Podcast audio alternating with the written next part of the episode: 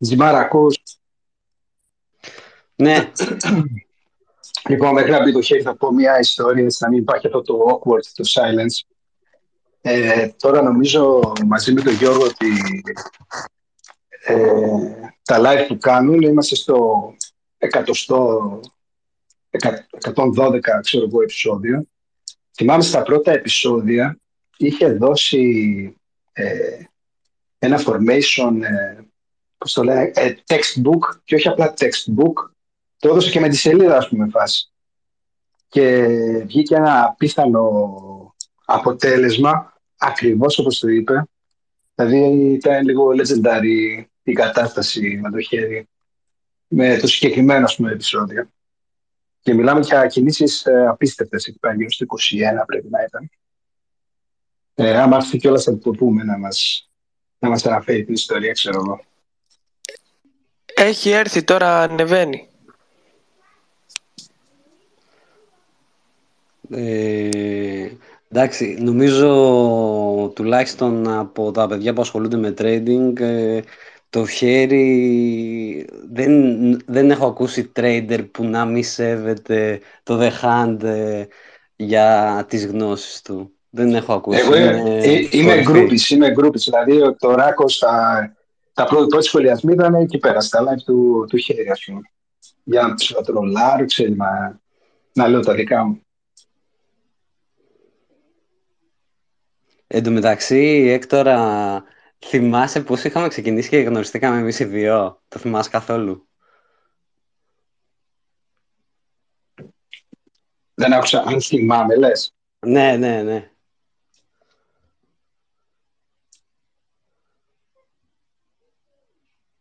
Θυμάσαι τι, πώς είχαμε...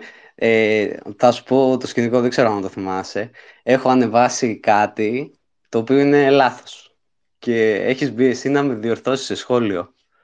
Και μου λες, ε, Τζιμάρα μου, αυτό που λες δεν είναι σωστό, τσεκαρέτο, τσεκαρέτο, ε, στη σελίδα. Η αλήθεια ήταν, ήταν η σελίδα που ακολουθούσα λίγο παραπλανητική και όντως είχα μπερδευτεί και έκανα λάθος και μετά άρχισα να μιλάμε σε DM και λέω είχες δίκιο ε, και συγγνώμη και τέτοια και από τότε αρχίσαμε να μιλάμε με DM, να ανεβάζουμε αναλύσει ο ένας τον άλλον και έτσι το ξεκινήσαμε. Ήταν στις ε, πολύ αρχές.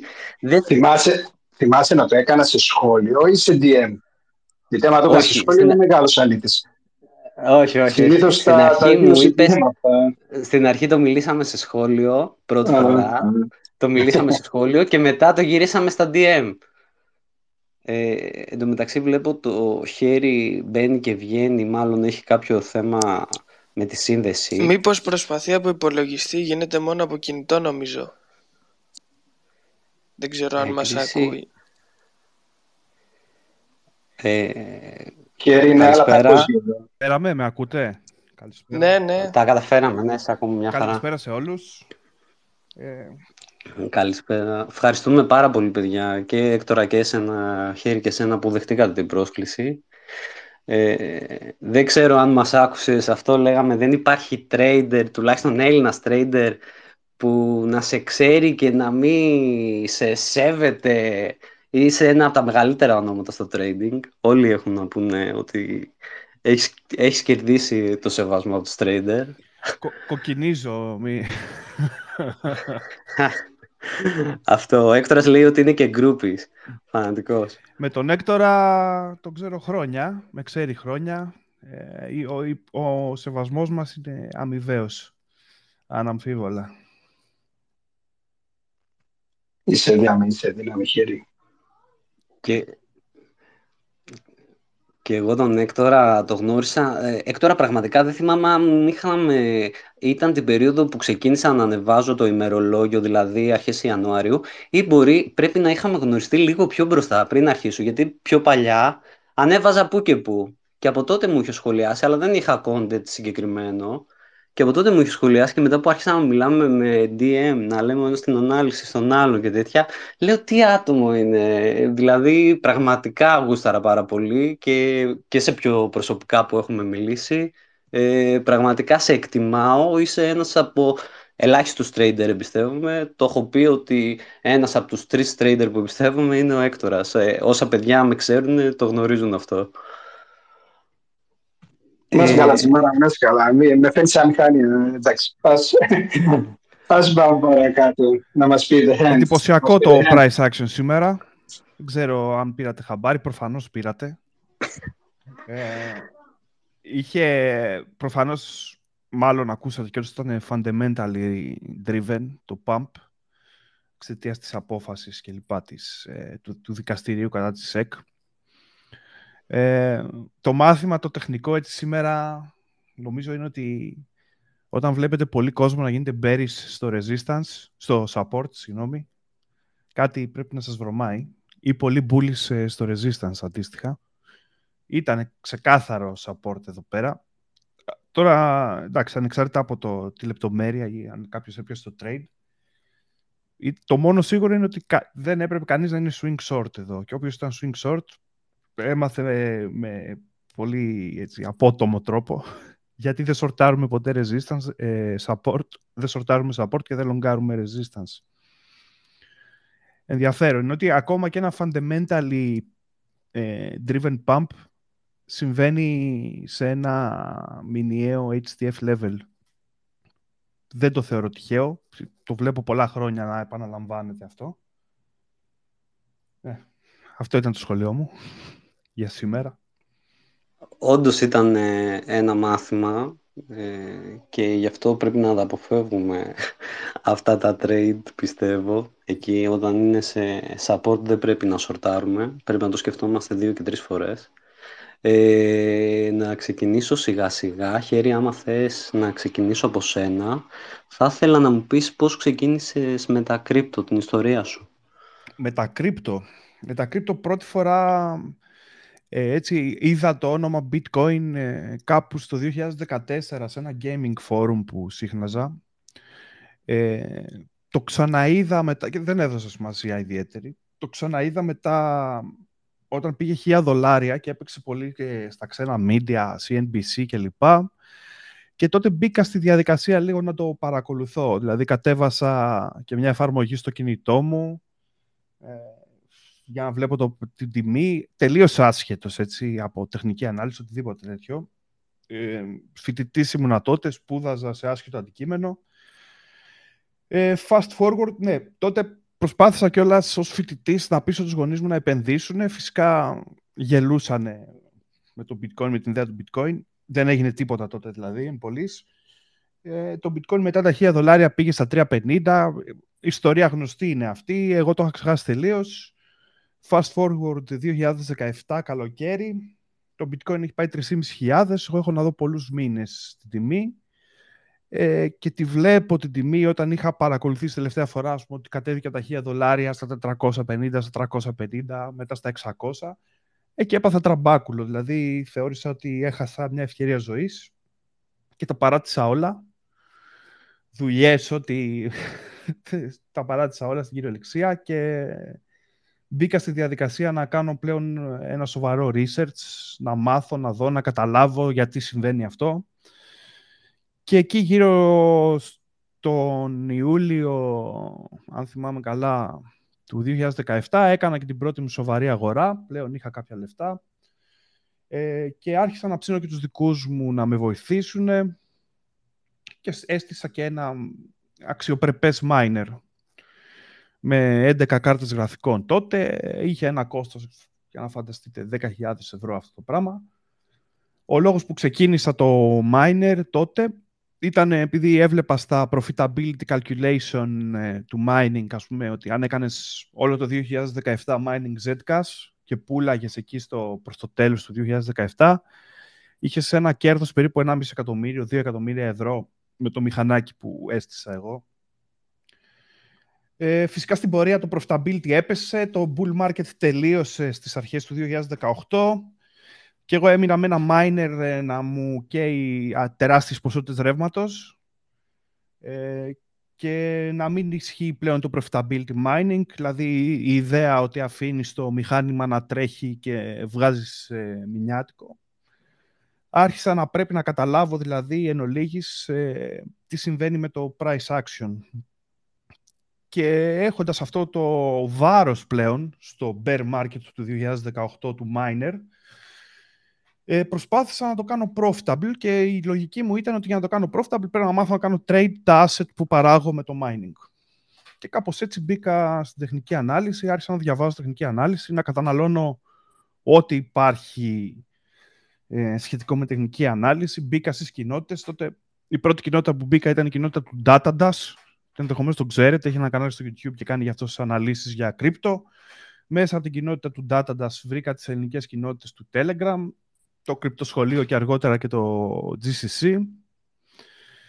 Ε, και σε, εκεί άρχισα να αποστάρω τις αναλύσεις που έκανα καθαρά για το miner το δικό μου ε, και σιγά σιγά έγινα κερδοφόρος έτσι το 2019. Ε, στην πορεία πούλησα μετά το miner στο επόμενο bear market, στο, μάλλον στο bear market, εκεί στη, στο reaccumulation phase. Το πούλησα όλο το miner, το ρευστοποίησα και πλέον άρχισα να ασχολούμαι full time με το trading. Και λίγο πολύ από τότε μέχρι σήμερα είμαι σε αυτή την κατάσταση. Πολύ ενδιαφέρουσα ιστορία. Σε ευχαριστούμε πολύ. Έκτορα, εσύ το δικό σου story. Ε, sorry, δεν έχω κάτι για μένα λες να πω. Ναι, πώς ε, ξεκίνησες ε, με τα κρύπτο εσύ; Ωραία, κοίτα, εμένα δεν είχε τόσο ενδιαφέρον, δηλαδή δεν... Εγώ ξεκίνησα το 2016 μετά από προτροπή ενός φίλου. Ε, τώρα για να δώσω κάποιες τιμές αναφοράς, ε, τότε το bitcoin ήταν στα 300 δολάρια και το Ethereum εκεί κοντά στα 10, 13, 15. Έχει έκανε και τις πρώτες μου αγορές. Όχι σημαντικό πόσο, μου φανταστείς κάτι. Τώρα η πρώτη φορά που συνάντησα το bitcoin ε, ήταν σε κάτι groups τέλος πάντων όπου μιλούσαν για zero day, τέλος πάντων σε κάτι group security. Ε, το θυμάμαι πολύ χαρακτηριστικά να εδώ πέρα στο παιδικό, ας πούμε, στο πατρικό μου. Ε, και μπήκα, ήταν η πρώτη φορά που αναζήτησα την, ε, στο Google ε, το bitcoin, το οποίο με πήγε, ήταν πάρα πολύ παλιά τότε, ήταν στην αρχή. Με πήγε στο ε, bitcoin talk, στο forum που είχε τέλος πάντων. Και για κακή μου τύχη έπεσα σε ένα thread το οποίο έλεγε να εκμεταλλευτούμε το bitcoin εισάγοντάς το στο facebook για να παίζουν, είχε τότε ένα παιχνίδι, ένα fanwheel, δεν ξέρω κάποιος με με κάτι κολοκύθες, με κάτι τέτοια. Ε, το είδα ξενέρωσα αφού, λέω τώρα τι είναι αυτά τα πράγματα με Facebook και κολοκύθια, θα ασχολούμαστε. Οπότε αυτό ήταν το πρώτο μεγάλο regret. Που μιλάμε για regrets, θα πω για το δεύτερο μεγάλο. Ένας φίλος ε, μου είχε πει όταν ήταν το Luna εκεί κοντά στο, στα 100 δολάρια. Μου λέει σόρτα το λέει του Death. Του λέω άσε, του λέω εκείνη την περίοδο ήταν το μόνο που πήγαινε προς τα πάνω, αλλά τα άλλα κατεβαίναν. Ε, αυτό ήταν το δεύτερο και μεγαλύτερο regret, γιατί αυτό θα έδινε φαντασμαγορικά περισσότερα ας πούμε, profits. Εν πάση περιπτώσει, για να συνεχίσω την ιστορία μου, ε, μπήκα στο Ethereum, μετά κοιτούσα Poloniex, Bittrex, ε, να πω την αμαρτία μου, ασχολήθηκα με XRP, τότε το XRP πριν το 17 και στο 17 τέλος πάντων, έδινε καθημερινά γύρω στο 20%. Ήταν ένα τρελό πράγμα τότε. Ε, στη συνέχεια άρχισα να ασχολούμαι λίγο περισσότερο με την ανάλυση. Ε, προσπάθησα λίγο να μπω στα τεχνικά ζητήματα. Δεν μπορώ να πω ότι κατά, κα, κατάφερα και ιδιαίτερα. Ε, με κέρδισε περισσότερο δηλαδή το κομμάτι το τεχνικό. Ε, το ζήτημα είναι ότι επειδή είχα ακαδημαϊκές καταβολές, δηλαδή ασχολούμαι με την έρευνα ε, στον τομέα του decision making, decision making uncertainty, δηλαδή στη λήψη αποφάσεων υπό ε, συνθήκες αβεβαιότητας. Ε, προσπάθησα να μεταφέρω κάποια γνώση από εκεί πέρα από την έρευνα ε, στο trading, δηλαδή έφτιαχνα δικούς μου indicators, ε, τους οποίους ακολουθούσα με βάση κινούμενους μέσους όρους, ας πούμε. Ε, είχα φτιάξει κάποια πολύπλοκα συστήματα, τα οποία εν τέλει δεν με βοήθησαν και ιδιαίτερα. Και από ένα σημείο και μετά άρχισα να οριμάζω και ε, για, ε, άλλαξα τελείως τον τρόπο με τον οποίο κάνω trading.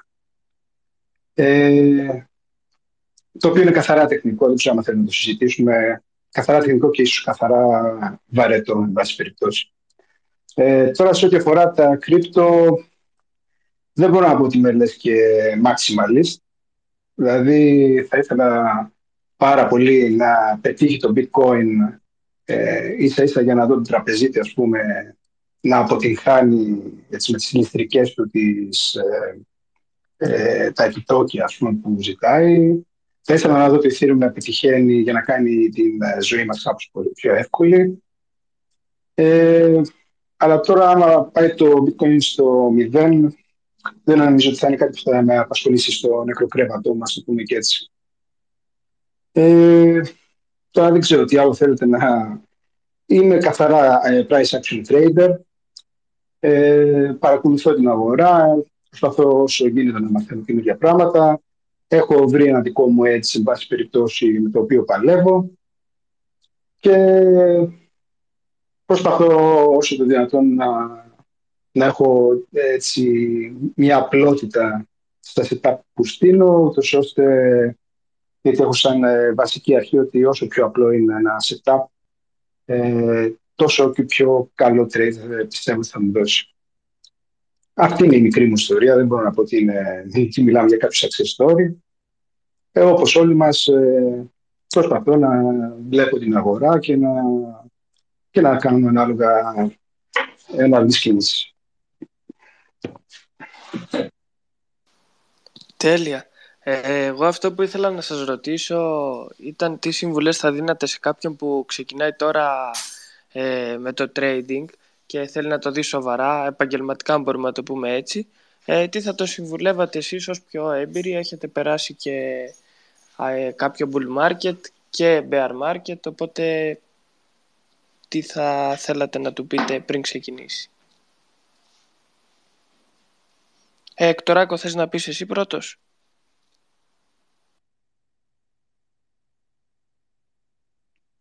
Επειδή δεν ακούω και πολύ καλά, μπορεί να ξεκινήσει το χέρι που είναι και οι διαλόγους αρχής, εν πάση περιπτώσει, και μετά να πω εγώ την άποψή μου.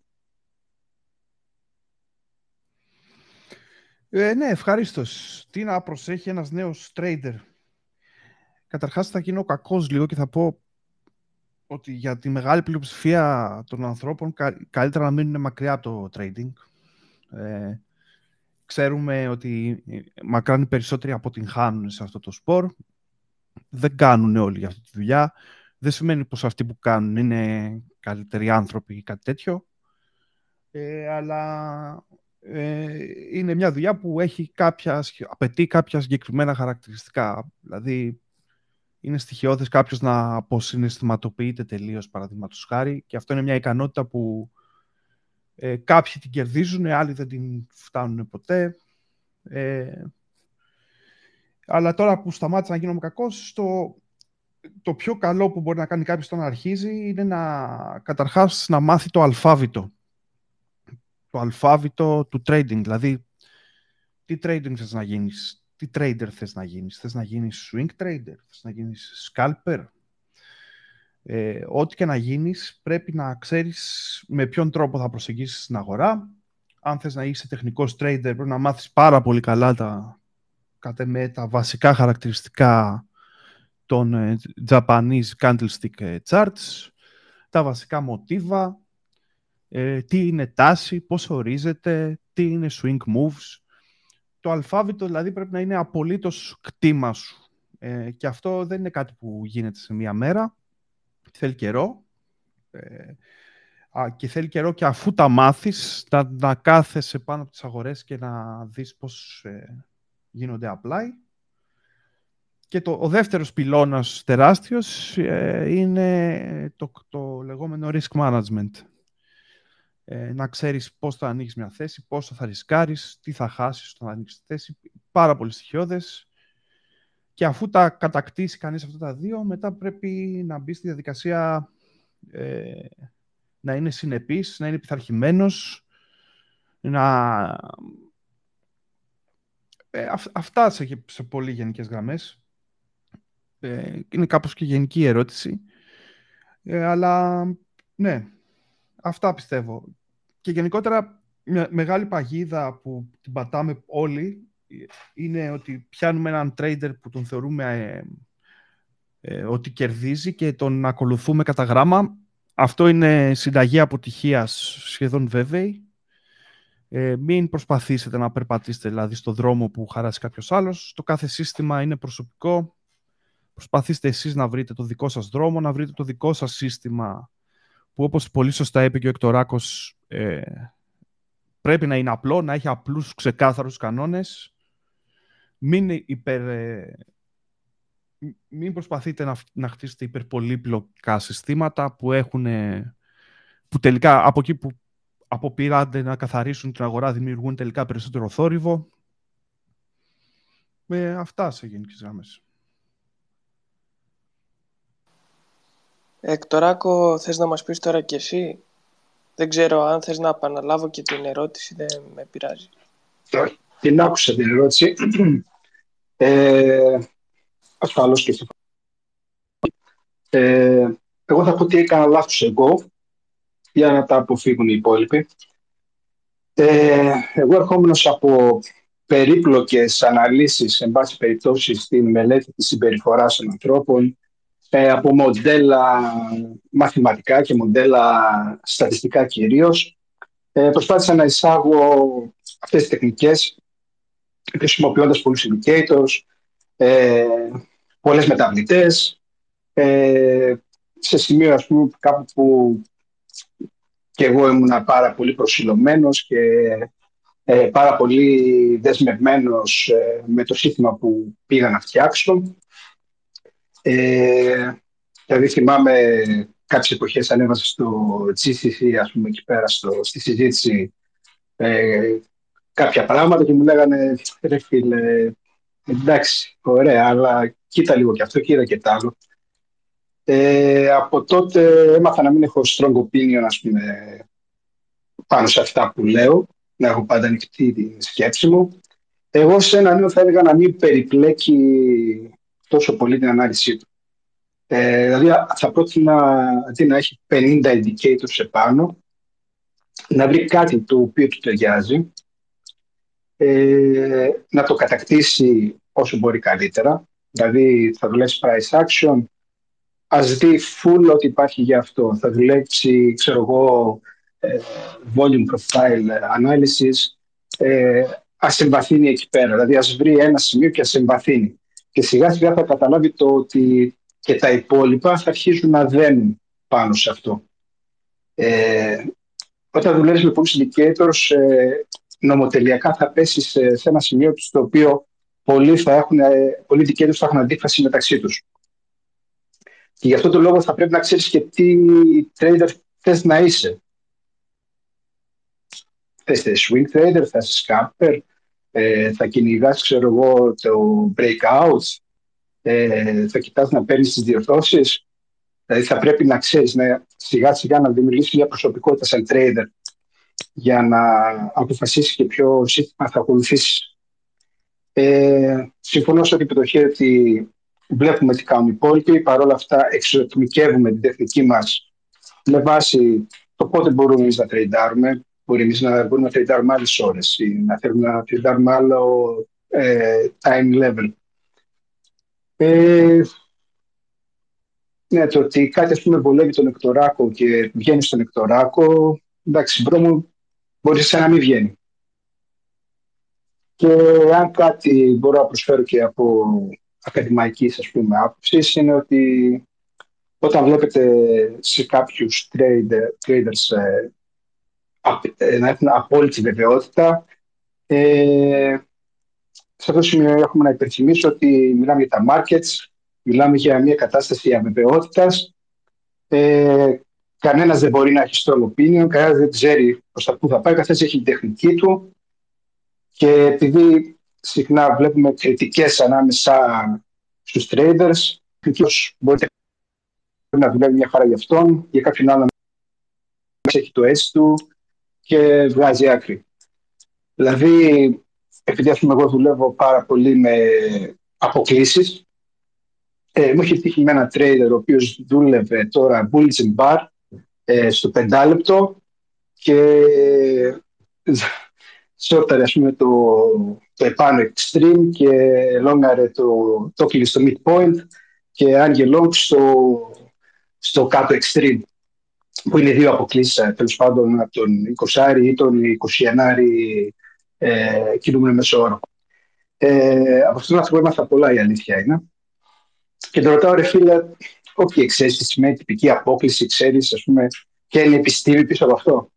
Και μου λέει, Φλάκο, εγώ είμαι ε, street smart, αποδεδειγμένα γιατί μου είχε δείξει και το PNL, ήταν επιτυχημένος σε αυτό που έκανε.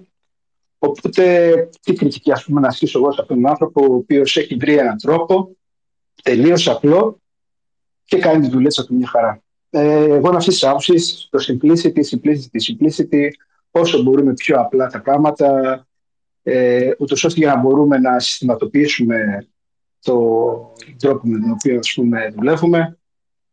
Το πράγμα το οποίο θα κάνει και πιο εύκολα ας πούμε, την ε, πειθαρχία που είπε και το χέρι στο σύστημά μας και στην τεχνική μας.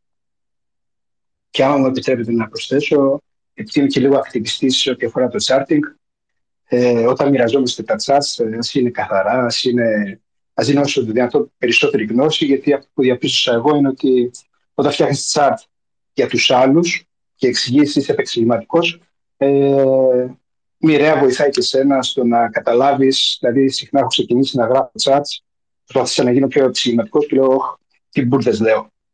Οπότε, ξέρω εγώ το πήρα πίσω. Αυτά να μην μακρηγορώ. Αυτά, ας πούμε, σε γενικές γραμμές τα είχα να πω. Α, και journaling, οπωσδήποτε journaling. Έχω δώσει και ένα link ε, με κάποια site τέλος πάντων τα οποία ε, παρέχουν τέτοιες υπηρεσίες. Δεν κάνουν κανένα affiliation έτσι. Ε, απλά είδα ότι ε, δουλεύοντας στο journal με βοήθησε πάρα πολύ να δω σε ποιες μέρες, σε ποιες ώρες είμαι πιο αποδοτικός, ε, σε ποια φορμάτι είμαι πιο αποδοτικός.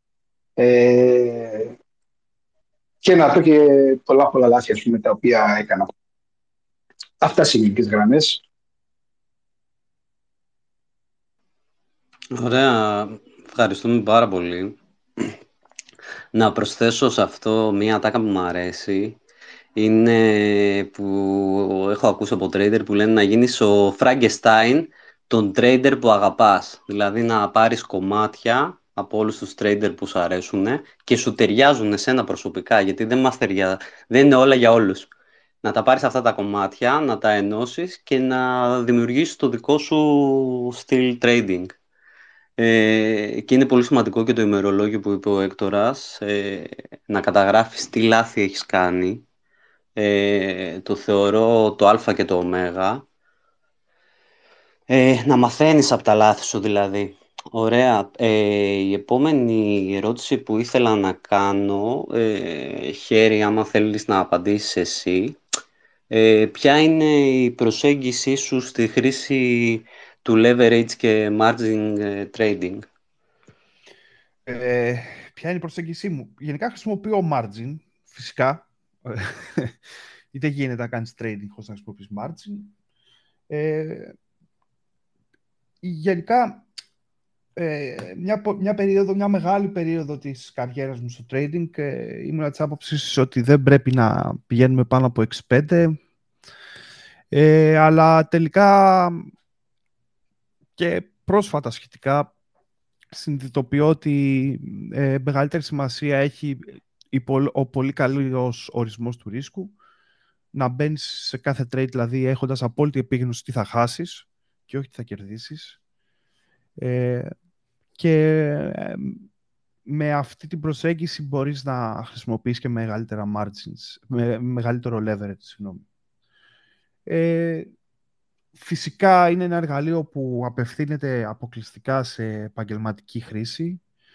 Είναι risk mitigation και δεν είναι πολλαπλασιαστής του πορτφόλιο. Και αυτό είναι ένα βασικό μάθημα.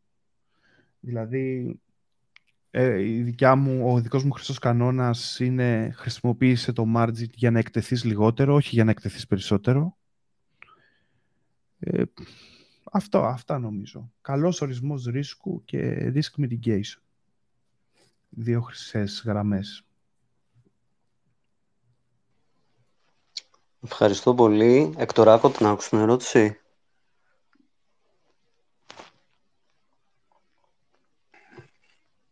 Λοιπόν, δεν άκουσα, αλλά φαντάζομαι ότι η ερώτηση είναι και αυτή σε μένα.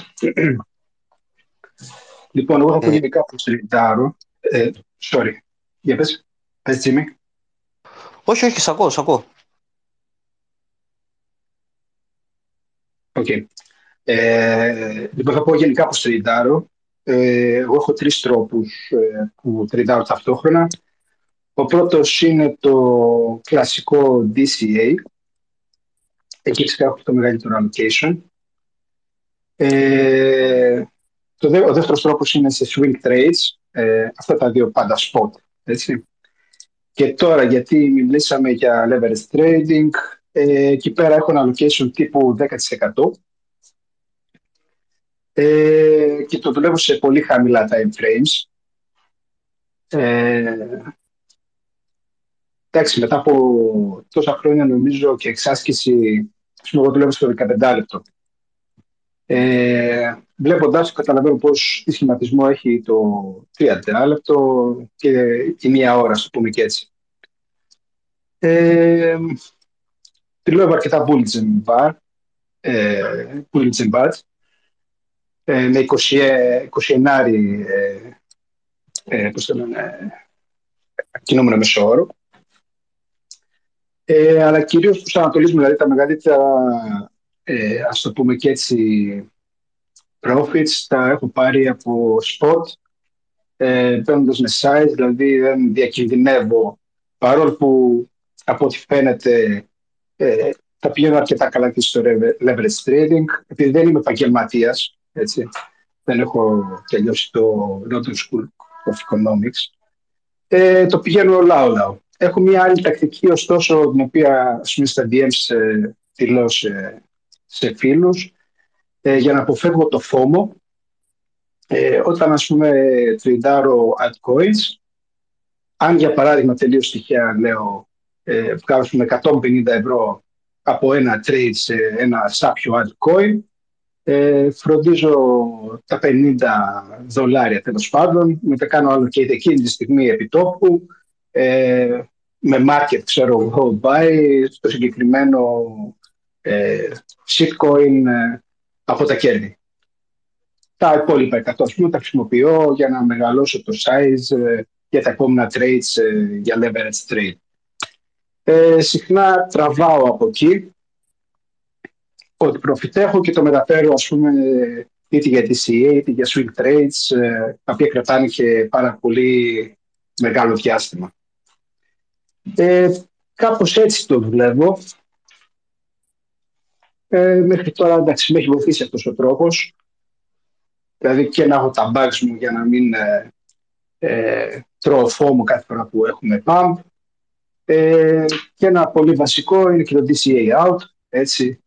Ε, μπορεί κάποιος να στοχεύσει στα altcoins στο προηγούμενο all-time high ή να στοχεύσει κάτι πολύ συγκεκριμένο, ένα πολύ συγκεκριμένο level και να πει είμαι ok με αυτό, θα ζήσω ας πούμε αν πάει ψηλότερα. Ε, πολύ βασικό γι' αυτό. Σε γενικές γραμμές ε, κάπως έτσι δουλεύω. Ευχαριστούμε. Πέτρο, δεν ξέρω άμα είναι δικό μου θέμα. Λίγο έκτορα νομίζω έχεις αρχίσει να κάνεις ε, αρκετές διακοπές. Δεν ξέρω μήπως ε, φτύνουν τα ακουστικά. Πέτρο, α, ακούς και εσύ, ε, έχεις διακοπές από τον έκτορα; Εγώ όχι, άκουγα κανονικά. Α, οπότε μπορεί να είναι το δικό μου, γι' αυτό ήθελα να σε ρωτήσω. Ωραία. Ε, οπότε, Πέτρο, πάμε στη δικιά σου ερώτηση. Ε, εγώ ήθελα να ρωτήσω πώς σας επηρεάζει ο συναισθηματικός παράγοντας στις συναλλαγές σας. Ε, είπε και το χέρι στην αρχή ότι δεν πρέπει να με σε επηρεάζει κάτι τέτοιο, αλλά δεν ξέρω κατά πόσο είναι εφικτό, ειδικά για όσους δεν είναι αρκετά έμπειροι. Ε, χέρι, θες να μας πεις εσύ πρώτος; Ε, πλέον θέλω να πιστεύω ότι στη μεγάλη πλειονότητα των trades έχω καταφέρει να είμαι αποσυναισθηματοποιημένος και να δρω ε, απολύτως ε, αντικειμενικά και λίγο ο Έκτορας ε, ε, έβαλε και άλλα μέσα στο καλάθι υπό την έννοια ότι μας είπε και, ότι κάνει και DCA εγώ το DCA δεν το θεωρώ trading.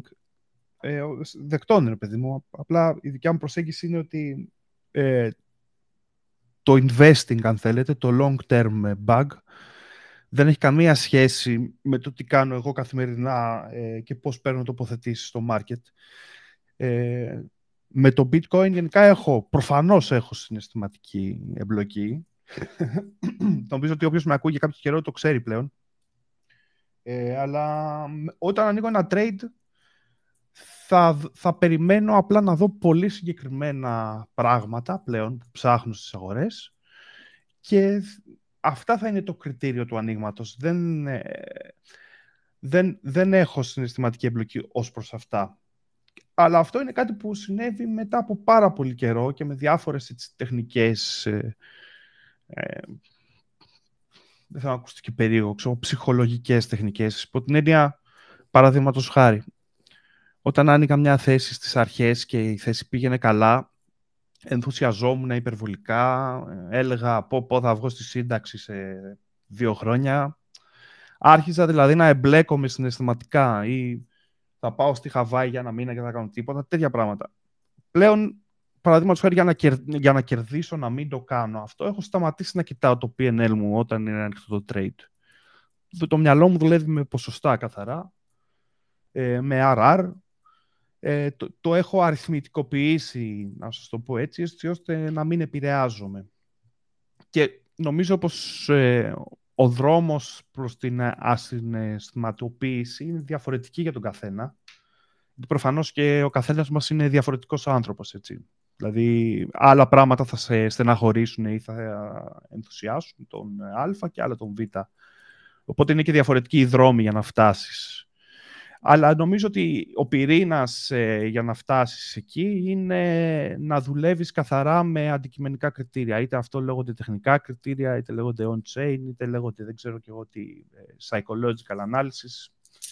Ε, αυτό, να, να, να έχεις ουσιαστικά αντικειμενικά κριτήρια όταν ανοίγεις και κλείνεις ένα trade, να έχεις καθαρό σχέδιο από πριν, να έχεις συμφιλειωθεί πλήρως με το ποσό που θα χάσεις όταν ανοίξεις το trade που σημαίνει ότι πρέπει να ξέρεις ακριβώς τι θα χάσεις όταν θα ανοίξεις το trade και έτσι λογιστικοποιώντας το ας πούμε μπορείς να καταφέρεις ε, να μην το συναισθηματοποιείς κιόλας. Φυσικά επειδή μιλάμε για τυχαιότητα ε, σε όλους θα τύχει μια περίοδος που πολλά trades στη σειρά θα πάνε κουβά ή πολλά trades στη σειρά θα πάνε αντίστροφα πάρα πολύ καλά και είναι ανθρώπινο εκεί να το συναισθηματοποιείς και πάλι.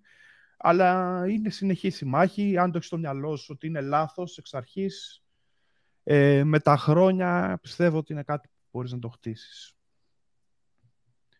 Αυτά. Ε, ευχαριστώ πάρα πολύ ε, για την απάντηση. Εκτοράκο;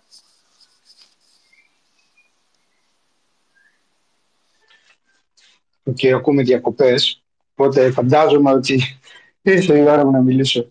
Ταυτόχρονα κυνηγάω και μία κατσαρίδα εδώ πέρα στο σπίτι, η οποία είναι σαν ποντίκι. Ε, okay. Λοιπόν, ε, θα απαντήσω λίγο πιο, ας πούμε, ε, επιστημονικά. Ε, δεν μπορείς να είσαι αποφορτισμένος τελείως συναισθηματικά. Τουλάχιστον έτσι λέει η επιστήμη. Ε, και αν όχι συναισθηματικά απαραίτητα, θυμικά. Ε, εντάξει, μετά από πάρα πολλές έρευνες που έχουν γίνει στον τομέα της συμπεριφοράς, έχει φανεί ότι πολλά πράγματα μπορούν να σε επηρεάσουν. Ε, από τον καιρό, πούμε, το που είναι το πιο εκουσιώδε, από το άμα αισθάνεσαι άρρωστος, άμα έχεις τσακωθεί με τη γυναίκα σου ή οτιδήποτε. Ε, συναισθηματικά δηλαδή είναι πολύ δύσκολο να, να αποφευθεί. Συμφωνώ με το χέρι. Ε, βάζοντας ε, τεχνικά κριτήρια και έχοντας συμφιλειωθεί με την ε, ιδέα του, του να χάσεις ας πούμε ένα ποσό συγκεκριμένο το οποίο το έχεις ορίσει από πριν γιατί άμα δεν το έχεις ορίσει από πριν πώς να το πω ευγενικά καλύτερα να επιστρέψει κάποιος ξέρω εγώ, στα στοιχηματικά ή σε οτιδήποτε άλλο, στα πόκερ κτλ. Ε, αυτό σε βοηθάει πάρα πολύ στο να αποδεχτείς ε, αυτό που πιθανόν να συμβεί. Τα προβλήματα ξεκινάνε όταν ε, μετακινούμε τα stops μας, ε, όταν βάζουμε περισσότερο size και κάνουμε double down, Ε, τα έχουμε ζήσει όλοι, τα έχουμε κάνει όλοι, ας μην προσποιούμαστε. Ας μην προσποιούμαστε ότι είμαστε και ρομπότ, γιατί και αυτό το βλέπω. Πολλοί λένε, α, δεν καταλαβαίνω το κόλλο μου, τέλος πάντων. Ε, δεν μπορείς να το απομακρύνεις το στοιχείο ότι το συναισθηματικό. Ε, Παρ' όλα αυτά, όπως η μπορείς να το μετριάσεις ε, οδηγούμενος στην αποδοχή με καθαρά τεχνικούς ε, τρόπους. Δεν ξέρω αν αυτό ρωτήσατε, αλλά μπορούσα να το πάρει κάθε περίπτωση. Ευχαριστούμε. Ε, Χέρι, θα ήθελα να σε ρωτήσω, ε, επειδή όταν βλέπω τις αναλύσεις σου, ε, τις Δευτέρες, στο live με τον Γιώργο, ε, βλέπω ότι κατά βάση τα ζευγάρια που δείχνεις είναι alts με BTC, trade και τα συγκεκριμένα ζευγάρια. Ε, η προσέγγιση που κάνουμε στο live είναι καθαράς, κα, καταρχάς τεχνική προσέγγιση. Δεν είναι αμυγός trading προσέγγιση. Ε, φυσικά όταν αγοράζω ένα altcoin ε, με νοιάζει να υπεραποδώσει του bitcoin. Αλλιώς ε, μια χαρά κρατάω και το bitcoin μου και γλιτώνω και το, το άγχος και την αβεβαιότητα του μεγαλύτερου ρίσκου που είναι εν γενές στα altcoins. Δηλαδή, ε, η, η ιδέα μου γενικά είναι αυτή ότι εγώ θέλω να αυξήσω τα σατώση μου μέσα στον κύκλο. Θέλω, και αυτό προσπαθώ να, το μήνυμα προσπαθώ να περάσω και στο live είναι ότι υπάρχει ένας ε, μεγάλος κύκλος σε αυτή την αγορά, ε, ο οποίος ε, εντός εισαγωγικών οδηγεί το bitcoin και ανάλογα αντιδρούν και τα altcoins ως προς αυτό τον κύκλο. Οπότε αυτό, αν, θέλετε, αν θέλεις, είναι ένα μεγάλο swing trade. Η αγορά ενός altcoin στο ε, BTC πάτο του είναι ένα μεγάλο swing trade κατά μία έννοια, ε, όπου παίζεις ολόκληρο τον κύκλο του dominance της αγοράς. Ε, οπότε ναι, κατά μία έννοια ε, τρεϊντάρω ε, αυτά τα pairs. Αλλά παραδείγματος χάρη μόχλευση σπάνια ή, ή και πιο short-term trading σπάνια θα κάνω σε altcoins ούτως ή άλλως. Οπότε ε, και ναι και όχι είναι η απάντηση. Οκ, ευχαριστώ πολύ. Ε, Έκτορα, επειδή ξέρω εσύ, εσύ προτιμάς κατά βάση τα alts ε, σε σχέση με USD, ε, USDT, αν δεν κάνω λάθος, σωστά;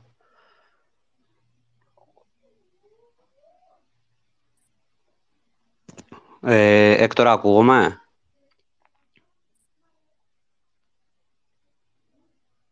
Είχα και εγώ θέματα με τον ήχο και μπήκα και βγήκα στο Space. Μήπως και ο Έκτορας, αν μπει και βγει, να βοηθήσει. Δεν ξέρω. Έκτορα, μ' ακούς; Όχι, μάλλον. Πέτρο, εσύ μ' ακούς; Ναι, ναι, κανονικά. Σας ακούω, ναι, κανονικά. Ε...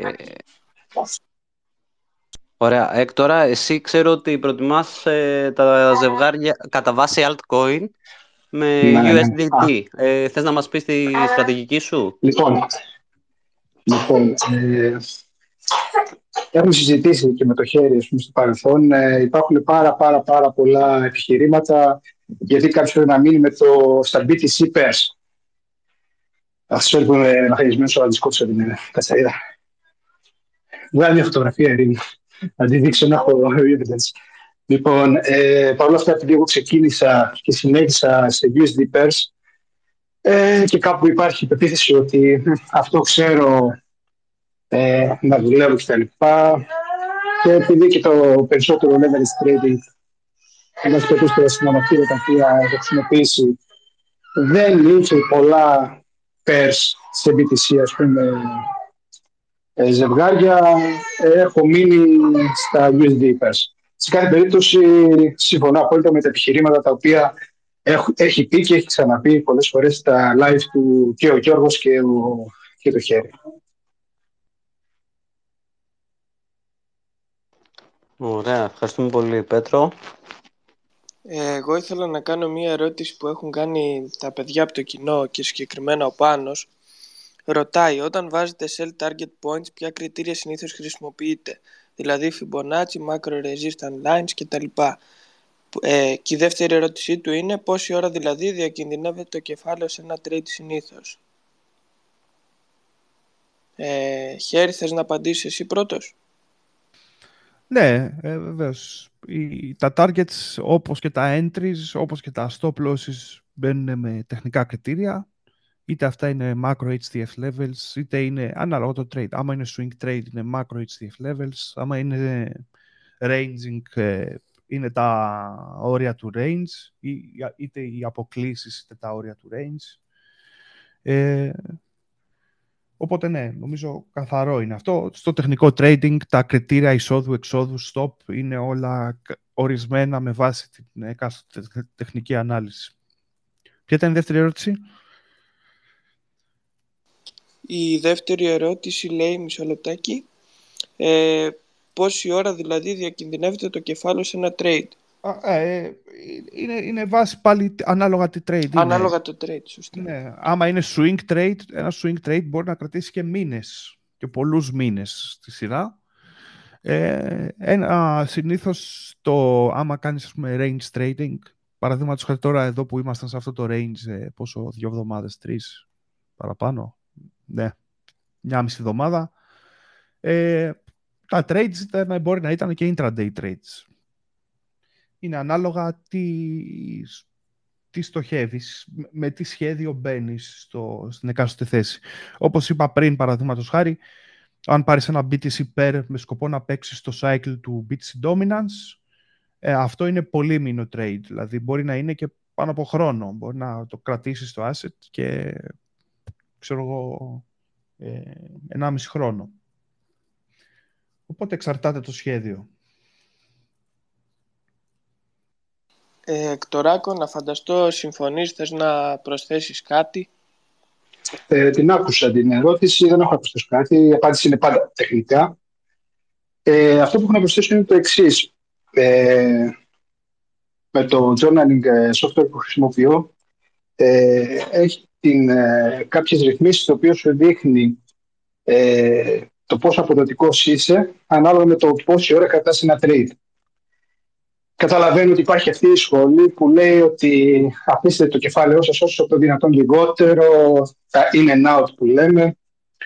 Ε, η απάντηση είναι, ανα, είναι αναλόγως. Αυτό ακριβώς που είπε δεν, δεν έχω κάτι να προσθέσω. Είναι καθαρά τεχνικό.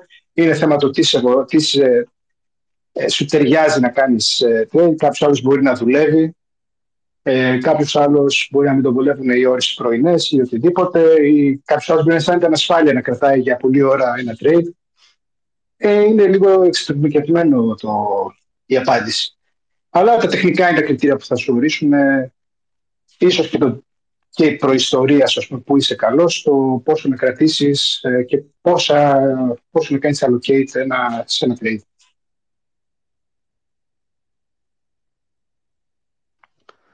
Ωραία, ευχαριστούμε πολύ. Ε, Χέρι, θα ήθελα να σε ρωτήσω πώς αντιλαμβάνεσαι τη σημασία της διαρκούς εκπαίδευσης και ανάπτυξης του τομέα του trading. Δηλαδή, πιστεύεις ότι πρέπει συνεχώς να το εξελίσσουμε, κάθε μέρα μαθαίνουμε; Αναμφίβολα. Ε, απλά κρύβει και μια παγίδα αυτό. Ε, πρέπει να, όπως είπαμε και στην πρώτη ερώτηση, κατά τη γνώμη μου, φτιάχνεις ένα σύστημα το οποίο στηρίζεται σε 5-6 πράγματα χωρίς να το κάνεις υπερβολικά περίπλοκο ε, και μετά τα, τα όρια του optimization που κάνεις πάνω στο σύστημά σου είναι απεριόριστα. Πραγματικά συνέχεια βελτιώνεσαι, συνέχεια βελτιστοποιείς.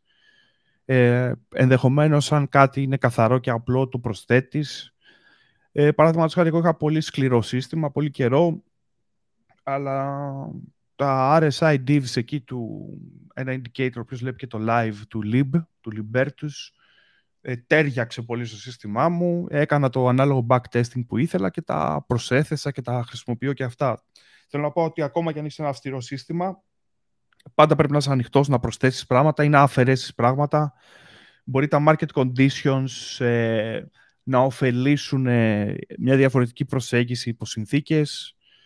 Ε, φυσικά, φυσικά μαθαίνεις συνέχεια. Και αυτό σας το λέω και εγώ που είμαι πέντε χρόνια στο σπορ, το έχω ακούσει και από ανθρώπους που είναι 25 χρόνια στο τομέα.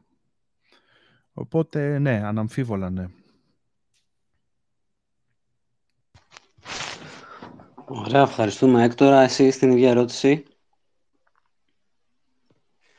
Ε, κοίταξε, ακούγεται ότι θα πρέπει να ενημερώνεσαι, να ακολουθάς καινούργια, το πούμε, καινούργιες τεχνικές κτλ. Τα προβλήματα παρουσιάζονται στο εξής σημείο. Άπαξ και έχεις δημιουργήσει ένα δικό σου σύστημα, ε, έχεις βρει το έτσι σου που λέμε. Ε, εκεί κάπου ε, προχωράς, ξέρω εγώ, σε, στην εκτέλεση. Μετά αρχίζεις και ανακαλύψεις πράγματα στην εκτέλεση, τέλος πάντων, τα οποία ε, βελτιστοποιείς. Ε, αλλά σταματάς να, να δοκιμάζεις πράγματα. Εκεί είναι ένα λεπτό σημείο γιατί μένεις ενδεχομένως λίγο πίσω. Δηλαδή εγώ στην αρχή δοκίμαζα από μόκου, μύδια, στρίδια, μπίδια, ήταν δηλαδή μια κατάσταση λίγο χαοτική. Ε, στη συνέχεια όταν βρήκα τέλος πάντων, απομακρύνθηκα λίγο και από τα groups και από τον πολύ τον κόσμο, συγκεντρώθηκα λίγο στο δικό μου το σύστημα, ε, αλλά παρατήρησα ότι ήμουν πίσω, ας το πούμε και στην εκπαίδευση. Σταμάτησα να τεστάρω και πολλά πράγματα. Εντάξει, έβαλα το volume profile, το οποίο είδα ότι ταιριάζει με αυτά που βλέπω εγώ, εν πάση περιπτώσει. Ε, ίσως εκεί σηκώνει λίγο συζήτηση για το τι πρέπει να γίνει και φυσικά σηκώνει πολύ συζήτηση ότι ε, κάτι που λειτουργεί τώρα ενδεχομένως να μην λειτουργεί αύριο μεθαύριο. Γιατί αλλιώς τριντάρει σε ένα ranging market, αλλιώς τριντάρει σε ένα market το οποίο είναι σε παραβόλα. Ε, εντάξει, θέλει πάντα εκπαίδευση, θέλει πάντα να είσαι ενήμερος. Ε, από ένα σημείο και μετά όμως νομίζω ότι περνάω στο κομμάτι της εκτέλεσης όπου εκεί πέρα πλέον ανακαλύπτεις ε, συστήματα, πρακτικές και ενδεχομένως και να απομυθοποιείς κάποια πράγματα τα οποία ε, είναι σαν λαϊκή σοφία ας πούμε και είναι τα popular ε, opinions ας πούμε, που κυκλοφορούν. Νομίζω είπα πολλά. Ε, ας προχωρήσουμε. Ευχαριστούμε. Ε, βλέπω ένα αίτημα από ένα παλικάρι, Λέμον. Αν δεν έχετε πρόβλημα να τον ανεβάσω να κάνει και τη δικιά του ερώτηση; OK. Okay. Έκρηση. Ε, Γιώργο, μας ακούς; Όχι, κατέβηκε. Ωραία. Α, Γιώργο, μας ακούς; Ε, Λέμον, ο λογαριασμός.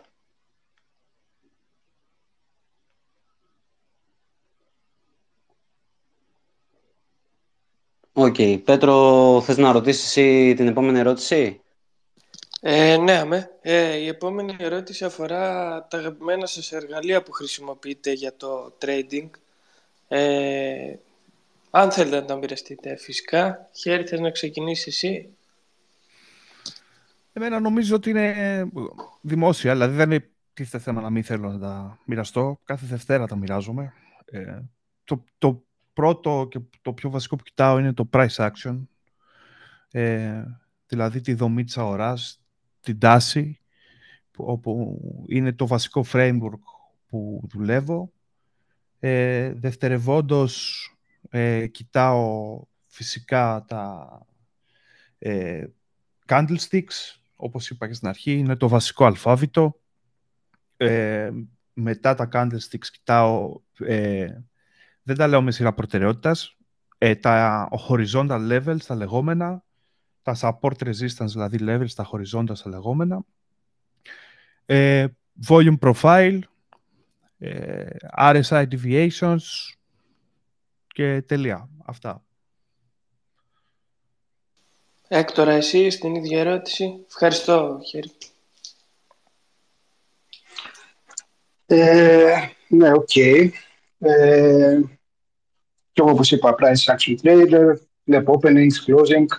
Δουλεύω πάρα πολύ τα pivots. Δηλαδή, όταν ε, με το opening αλλάζει direction, ε, έχω βρει ότι υπάρχει κάποιο έτσι τέλος πάντων εκεί πέρα. Οπωσδήποτε τα horizontal ε, support resistance. Ε, δίνω μεγάλη βάση στο market structure. Ε, τα, τα κλασικά, τα τυπικά πράγματα, έτσι, higher high, higher low. Ε, από ένα σημείο και μετά το μάτι λίγο εκπαιδεύτηκε, νομίζω, δεν ξέρω αν ε, συμφωνήσει και το χέρι σε ό,τι αφορά το formation των candlesticks. Ε, volume profile είναι πολύ της μόδας. Ε, νομίζω ότι είναι η νέα τάση μαζί με open interest και τα λοιπά. Νομίζω θα παίξει πάρα πολύ το επόμενο διάστημα. Ε, και από εκεί και πέρα το directional bias ε, με βοηθούν πάρα πολύ ε, κάποια emails ε, πολύ συγκεκριμένα που χρησιμοποιώ.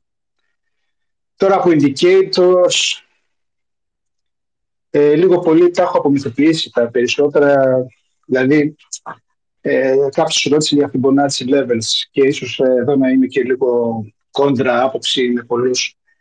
Ε, νομίζω ότι πολλοί indicators ε, λειτουργούν σαν ε, αυτοεπιδρούμενες προφητείες, δηλαδή από μόνο τους το, τα Fibonacci levels δεν νομίζω ότι λένε και κάτι. Ε, λένε στον βαθμό που πολλοί άνθρωποι κοιτάνε τα συγκεκριμένα τέλος πάντων επίπεδα για να δράσουν. Ε, ναι, νομίζω ότι είμαι καθαρός ε, price action trader, ε, λιτός και απέριτος. Τα κοιτάω και τα άλλα, δεν θέλω να ψέματα, αλλά όχι ότι έχουν σημαντικό μερίδιο τέλος πάντων στη δείξη απόφασης για το πώς θα κινηθώ. Ευχαριστούμε πάρα πολύ. Δεν ξέρω τώρα άμα το παλικάρι μας ακούει. Λέμον, μας ακούς; Όχι, ωραία, πάμε. Ε, κάτι έτσι πιο προσωπικό. Έχετε τόσα χρόνια που τρεντάρετε φτάσει σε σημείο να πείτε ότι δεν μπορώ άλλο, τα παρατάω ή να κοντέψεις ε, από τις πολλές ώρες που είσαι στην οθόνη να πεις τέλος για μένα το trading. Χέρι. Πολύ συχνά. ε, ε είναι, είναι εξαντλητικό βασικά πέντε χρόνια κοιτάω στο ίδιο διάγραμμα κάθε μέρα. Αναμφίβολα. Χρειάζεται διακοπές στο σπορ. Ε, ε, έχω πάθει burnout πολλές φορές. Δεν θα πω ψέματα. Ε, και το φάρμακο σε αυτό για σε μένα ήταν ε, ε, οι διακοπές από μάρκες από οθόνες, ε, καμιά εβδομάδα, καμιά βόλτα εξωτερικό, οτιδήποτε και μέσα στο χρόνο να σπάει λίγο. Ε, γιατί καταλήγεις με αυτή τη δουλειά να είσαι 15 ώρες ε, σπίτι σου, να μην βγαίνεις έξω καθόλου ε, και ε, ανθρώπινο είναι να τελματώνεις, νομίζω. Αυτά.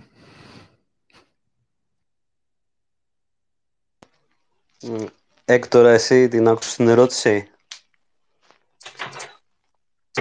Ε, σε ό,τι λέει το χέρι μαζί, το μόνο που έχω να συμπληρώσω είναι ότι μπρος ό,τι προλάβετε πριν κάνετε παιδιά. Άμα κάνετε παιδιά, μετά είναι λίγο πιο ζωρικά. Ειδικά άμα ο χώρος που δουλεύεις είναι μέσα στο σπίτι. Ξεκινάς να κάνεις κάτι, ε, τρέχεις να σηκώσεις το μικρό, τρέχεις replay μικρή, οτιδήποτε. Ε, είναι πολύ challenging η κατάσταση. Εκεί πέρα νομίζω ότι εκεί φτάνεις κάπου στα ωριά σου και όσοι τέλος πάντων είναι σε φάση που δεν έχουν παιδιά, παιδιά ό,τι κάνετε τώρα; Μετά είναι λίγο πιο περίεργη η κατάσταση. Θα συμφωνήσω με τον Έκτορα, το έχουμε συζητήσει πολλές φορές. Ε, παιδιά, εγώ με τον Έκτορα πολλές φορές μιλάμε αργά το βράδυ, γιατί καταφέρνουν να κοιμηθούν τα παιδιά. και μιλάμε, έχει τύχει να μιλάμε σε DM μία και δύο η ώρα το βράδυ, γιατί όσο να είναι, για μένα τουλάχιστον, το trading θέλω να έχω απόλυτη ησυχία. Δεν μπορώ να έχω θορύβους, φασαρία κτλ. Να επικεντρωθώ. Γι' αυτό το τριντάρω πάρα πολλές φορές και σε ώρες ασία. Τώρα, εντάξει, είναι όντως δύσκολο με τα παιδιά. Ε, σε, νιώθω, σε νιώθω έκτορα απόλυτα, να το ξέρεις. Ε, Πέτρο, θες εσύ να ρωτήσεις; Ή έχεις δει ε, κάτι στα σχόλια; Έχω δει πάλι δύο ερωτήσεις του Πάνου που ρώτησε και προηγουμένως. Ε, θα ξεκινήσω με την πρώτη που λέει Ε, σε τι ποσοστό επί του συνόλου των trades σας κάνετε trade βασιζόμενοι μόνο στη τεχνική ανάλυση, δηλαδή δεν χρησιμοποιείτε πάντα και fundamental analysis; Η αλήθεια είναι ότι όση ώρα μιλάμε δεν αναφέρθηκε κανένα σας στα fundamental, οπότε ήταν κάτι που θα ρωτούσα ούτως ή άλλως. Ε, χέρι θες να πεις εσύ πρώτος; Ε, ναι, το μόνο fundamental trade των εισαγωγικών που έχω είναι το bitcoin. Ε, όταν, ε, ας πούμε, παραδείγματος χάρη θα αγοράσω altcoins, ε, θα, θα, δω, θα δω fundamental metrics υπό την έννοια ε, του development activity, του, της ουσίας του project και όλα αυτά, αλλά ε, δεν θεωρώ ότι σε συνθήκες bull market έχουν και τρομερά τεράστια σημασία όταν πάρει το Dodge στο σύμπαν, παραδείγματος χάρη. Ε, οπότε τα fundamentals έχουν σημασία σε πολύ μεγάλα time frames, απλά η εμπειρία μας έχει δείξει ότι στα μεγάλα time frames, σε αυτό το market, μεγαλύτερη σημασία έχουν οι τεχνικοί κύκλοι παρά τα fundamentals του εκάστοτε μικρού asset.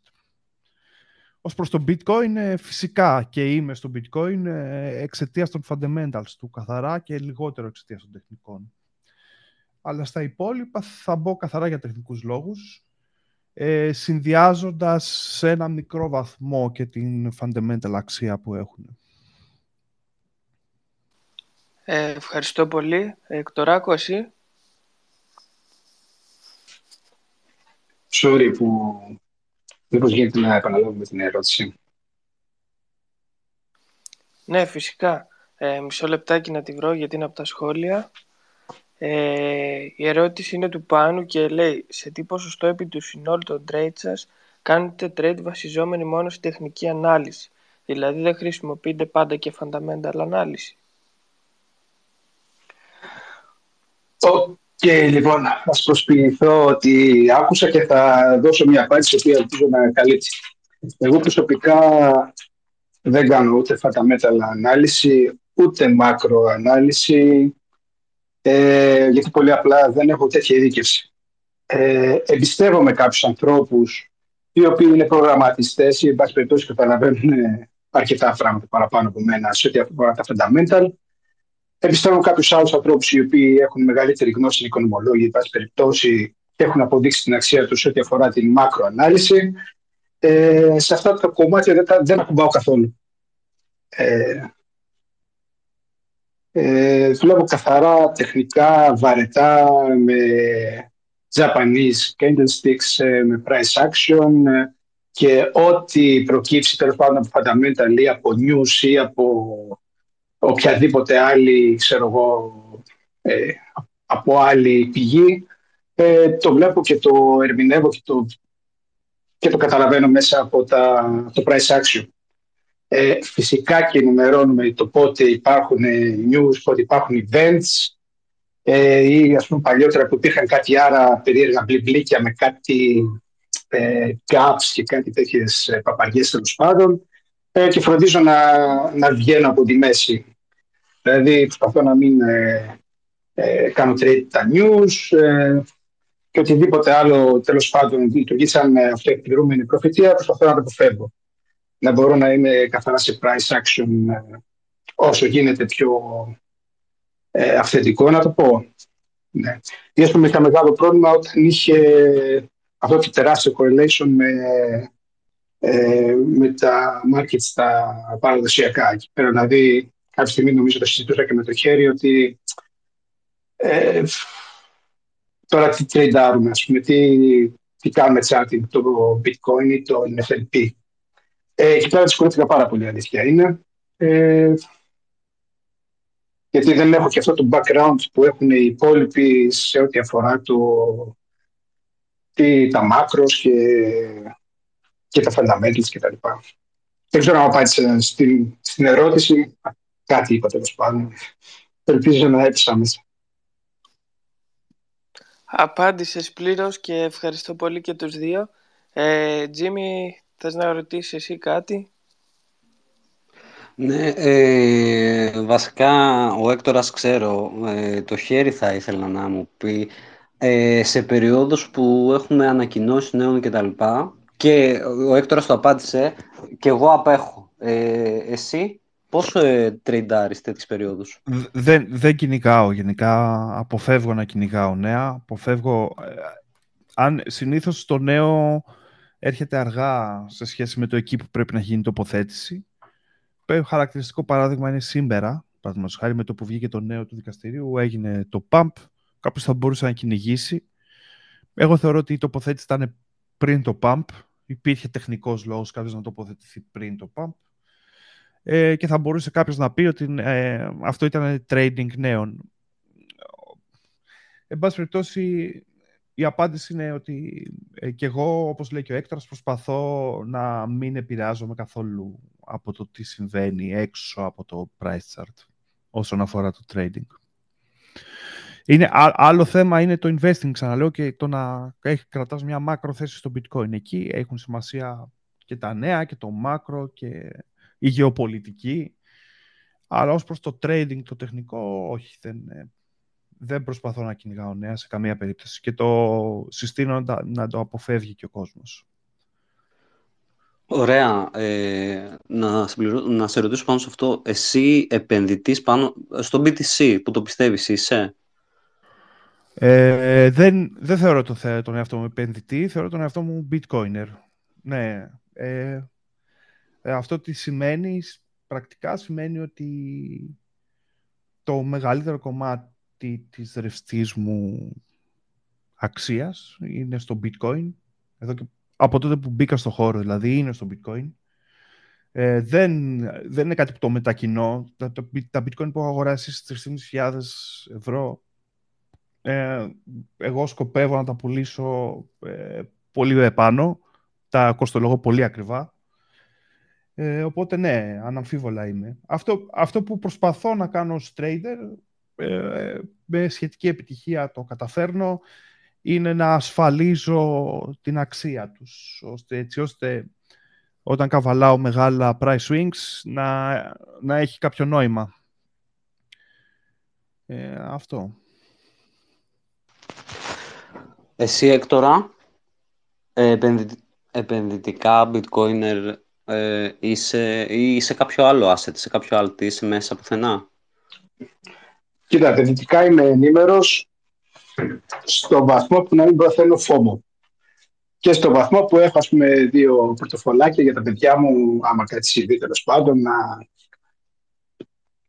να μείνει εκεί τέλος πάντων, μακροπρόθεσμα. Τώρα ανοίγονται δύο θέματα. Ε, το πρώτο είναι σε ό,τι αφορά την προκατάληψη. Το έχω σκεφτεί πάρα πολύ, έχω αναζητήσει και βιβλιογραφία. Ε, όταν κάποιος βρίσκεται και τρεϊντάρει ε, κρύπτο, υπάρχουν, υπάρχει ένα σημαντικό ενδεχόμενο να είναι ήδη biased, εννοώ θετικά biased. Ε, και με προβληματίζει αυτό κατά πόσο, ας πούμε, ε, αυτό επηρεάζει το, το trading μας και την όλη οπτική μας ό,τι αφορά... Δηλαδή, έχω παρατηρήσει ότι είναι πιο εύκολα στο long παρά στο short. Παρόλο που τα short μου έχουν αποδώσει πολύ καλύτερα κέρδη από τα longs, για κάποιο λόγο. Ε, είναι λίγο που προβληματίζει αυτό. Όχι πως θα ήθελα να μετακινηθώ, αλλά θεωρώ ότι οι περισσότεροι οι οποίοι είμαστε και βρισκόμαστε σε αυτό το χώρο και τριτάρουμε ε, κρύπτο, είμαστε κατά κάποιο τρόπο θετικά προκατηλημένοι ε, απέναντι στα άστα τα οποία έχουμε μπροστά μας και θεωρητικά θα πρέπει να τρεντάρουμε με βάση τα καθαρά τεχνικά χαρακτηριστικά του κάθε asset. Τώρα από την άλλη να μου πεις, εντάξει το bitcoin έχει αποδείξει την αξία του έως στιγμής και είναι κάπου λογικό να αναμένεις ε, βάση περιπτώσει θετικές κινήσεις. Ε, αλλά και αυτό ακόμα που είπα τώρα είναι full bias και full ε, προκατάληψη. Δεν ξέρω και το χέρι άμα έχει άποψη πάνω σε αυτό, γιατί καλώς και κακώς όταν, ε, ε, εν πάση περιπτώσει, έρχεσαι σε επαφή με άτομα τα οποία είναι και λίγο μαξιμαλιστές και τα λοιπά, ε, δεν γίνεται να μείνει σε ανεπηρετικά, δεν μείνει ανεπηρετικά, να, να μην γελιόμαστε. Ε, έχω φροντίσει φυσικά από νωρίς να, γιατί το είχα κάνει το λάθος, να μην παντρεύομαι τα άστα τα οποία κάνω trade. Δηλαδή, επειδή έτυχε εγώ να έχω Unshare, το οποίο μετά έγινε νίο και πήγε καλά στην αρχή κτλ. Ε, κάποια στιγμή έκανα την καρδιά μου πέτρα και πούλησα ότι shitcoin είχα τέλος πάντων και αποφάσισα ότι πλέον θα πορευτώ σαν, ε, σαν trader. Ε, είναι λίγο λεπτές οι ισορροπίες. Ε, σε κάθε περίπτωση έχω ένα allocation ε, σε αυτά που πιστεύω, ένα, εντάξει, δεν θα έλεγα το μισό, κάτι λιγότερο από το μισό, ε, τόσο ώστε να μην παθαίνω φόμο και να μπορώ να είμαι όσο δυνατόν να επηρεάσω να σκέφτομαι ότι α, υπάρχει το άλλο το κόλπο που σε altcoins ε, ε, φροντίζω να κάνω άλλο και κάποια κέρδη έτσι ψυχρά και χωρίς να κοιτάξω ξανά πίσω για το τι έχεις συμβεί.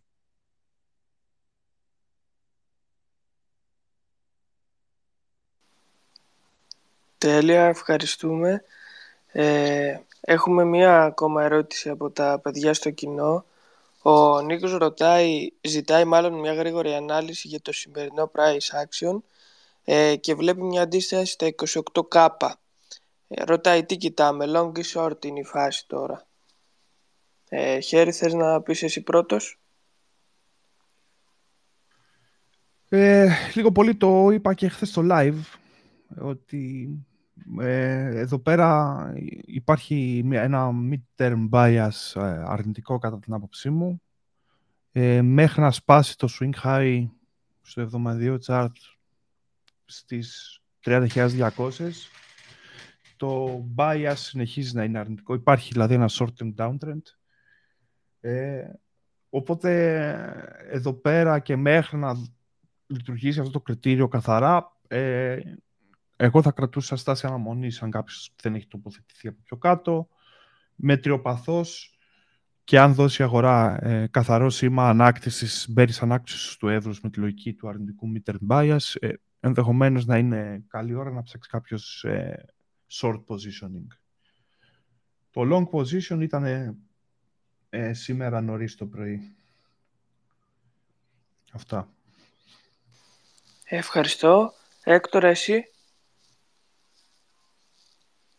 Εμένα δεν με ρωτάτε καθόλου, είμαι agnostic, είμαι sabbatical, έχω να ανοίξω chart ε, γύρω στις 5-6 μέρες τουλάχιστον, να για να το αναλύσω, οπότε... Ωραία, άρα... Ε, ας ζείτε εσείς ευτυχισμένοι στον χώρο και εγώ αυτή τη στιγμή, ε, ξέρεις, οι προτεραιότητες μου είναι να κάνω μπάνιο με τα παιδιά μου, κάπως έτσι, το αντιλαμβάνομαι.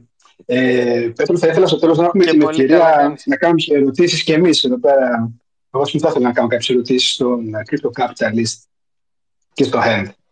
Στο τέλος, στο τέλος, όμως μην χαλιά στην διορροή, έτσι. Ωραία, ωραία. Ε, απλά ήθελα να πω ότι και το να μην πάρεις κάποιο trade, στην ουσία είναι trade, έτσι δεν είναι; Πολύ σωστά. Μεγάλη σοφία αυτή. Not trading is trading. Γενικά, ε, το overtrading είναι μια αρρώστια περνάει, που μπορεί να περάσει κάθε trader και ενδεχομένως και εγώ το έχω περάσει και φαντάζομαι και ο Έκτορας το έχει περάσει. Ε, οπότε ναι, συμφωνώ. Τέλεια, ευχαριστώ. Ε, Τζίμι, έχεις κάποια ερώτηση; Δεν, σε αυτό το overtrading ε, θυμάμαι έναν Αύγουστο, παιδιά κυριολεκτικά πρέπει να ήμουν ε, 12 με 16 ώρες πάνω από την οθόνη. Και μετά έκοψα, έκοψα για 15 μέρες, δεν άνοιγα οθόνη να δω trade. Ε, παιδιά, όποιος θέλει να ανέβει, να κάνει ερωτήσεις στα παιδιά, ανοιχτό είναι το space, το ξέρετε, ή κάντε κάτω στα σχόλια και εγώ με τον Πέτρο τους βλέπουμε και το ρωτάμε. Ε... Πέτρο, έχουμε τίποτα άλλο που δεν έχω δει; Ναι, ναι, υπάρχει μια ερώτηση, μισό λεπτάκι. Ρωτάει ο Θεόδωρος ε, αν είστε πλέον profitable traders και μετά από πόσο καιρό το καταφέρατε; Ε, χέρι.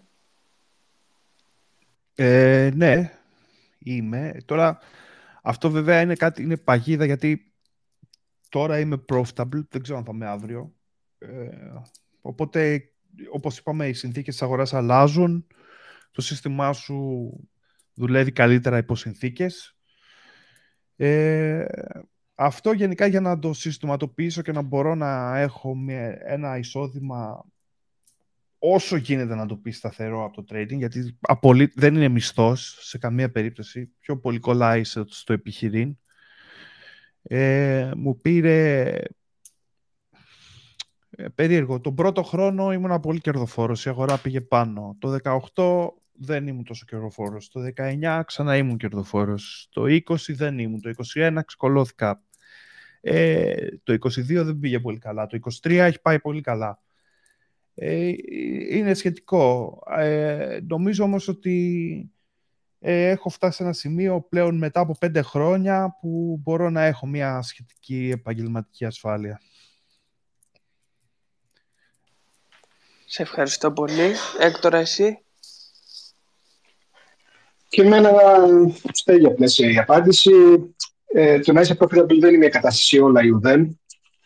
Δηλαδή υπάρχει αυτή η άποψη ότι α, αν περάσω πέντε χρόνια τέλος πάντων πάω στα τσάπ και βγάλω τα μάτια μου και υποκινήσω και φορέσω γυαλιά και αλλάξω 50 βαθμούς μυωπίας, ότι οκ, θα αποζημιωθώ και θα βγάζω λεφτά. Ε, Όπως είπε και το χέρι, οι καταστάσεις αλλάζουν. Εμένα, ας πούμε, τώρα αυτό το, όλο αυτό το crab season μου πήγε πάρα πολύ καλά. Γιατί, γιατί δουλεύω πάρα πολύ τις αποκλίσεις. Ε, τυπική απόκλιση 2, μπαπ, το δουλεύω τέλος πάντων με συγκεκριμένο τρόπο, με πήγε καλά. Τώρα, αν αρχίζει να παμπάρει και όλος ο κόσμος βγάζει λεφτά και αρχίζουν και ανεβάζουν τα PNL εκεί πέρα και ζητωκραυγάζουν, ο Εκτοράκο μπορεί να πάει, ας πούμε, ξέρω εγώ, που λέει ο λόγος, και να κλείσει μια γωνίτσα και τι πρόφιτα που λες και τι κολοκύθια. Ε, η αλήθεια είναι ότι μαθαίνεις με τον καιρό. OK. Okay.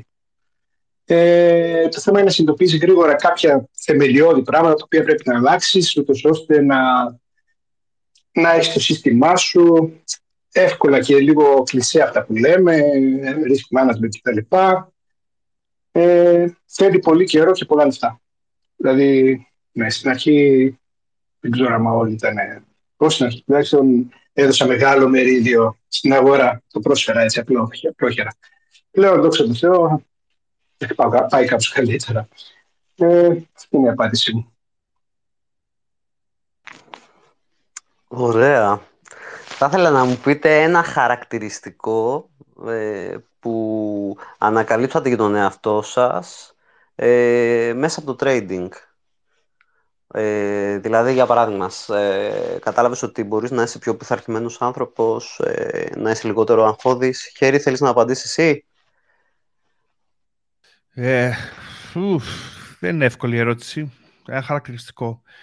Ε, ανακάλυψα ότι είμαι περισσότερο εγωιστής από όσο νόμιζα και όταν έχανα ένα trade έκανα το λεγόμενο revenge trading το οποίο με τιμώρησε πολύ άσχημα, ειδικά το 19 που είπα συγκεκριμένα.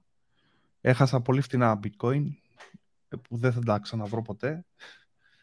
Ε, αυτό. Έκτορα, εσύ;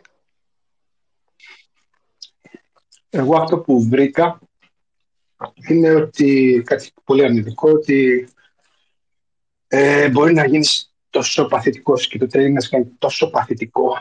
Δηλαδή, εγώ σε όλες τις άλλες καταστάσεις τέλος πάντων επαγγελματικές και ερευνητικές, ε, είχα μάθει να είμαι πολύ ενεργητικός, να τα παίρνω, να τα πιάνω, να τα τελειώνω μπαμ-μπαμ.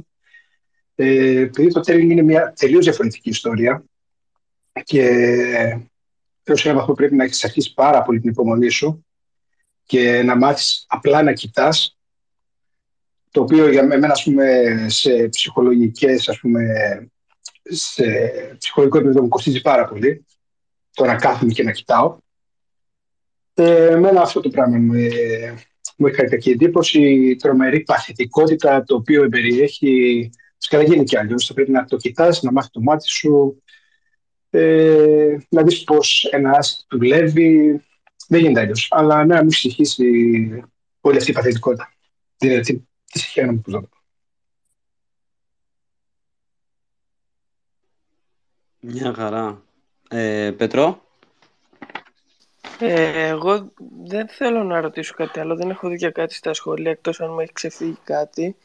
Ε, δεν ξέρω αν θέλουν τα παιδιά να κάνουν τις ερωτήσεις που είπε ο Έκτορας πριν ναι, εγώ θα ήθελα να κάνω μια ερώτηση. Μια ερώτηση θέλω να κάνω ε, στο χέρι. να μας πει τι όνειρο είδε εκεί πέρα με εκείνο το, νομίζω ήταν αντίστροφο head and shoulders εκεί πέρα με το ε, textbook ε, που μας έδωσε και τη σελίδα και τα λοιπά και όλοι ήταν πολύ epic. Και μόλις απαντήσει θέλω μια ερώτηση στον Crypto Capitalist, τον Γιώργο, να μας πει πώς είναι να δουλεύεις με το χέρι. Αυτό. Γιατί είδα ότι τις χαρακτήρες στα παιδιά έχουν φτάσει, μιλάμε για 110 επεισόδιο, είναι είναι μεγάλο επίτευγμα έτσι τώρα κάθε εβδομάδα να είσαι εκεί και να καταθέτεις θέλει, θέλει μεγάλη προσπάθεια εν πάση περιπτώσει. Αυτές είναι οι ερωτήσεις δικές μου.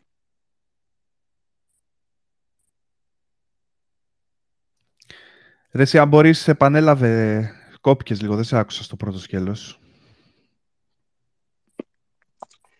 Λέω, τι όνειρο είδες τότε που έδωσε στο νομίζω αντίστροφο Head and Shoulders ήταν που έδειχνες και το textbook ε, τη σελίδα κτλ.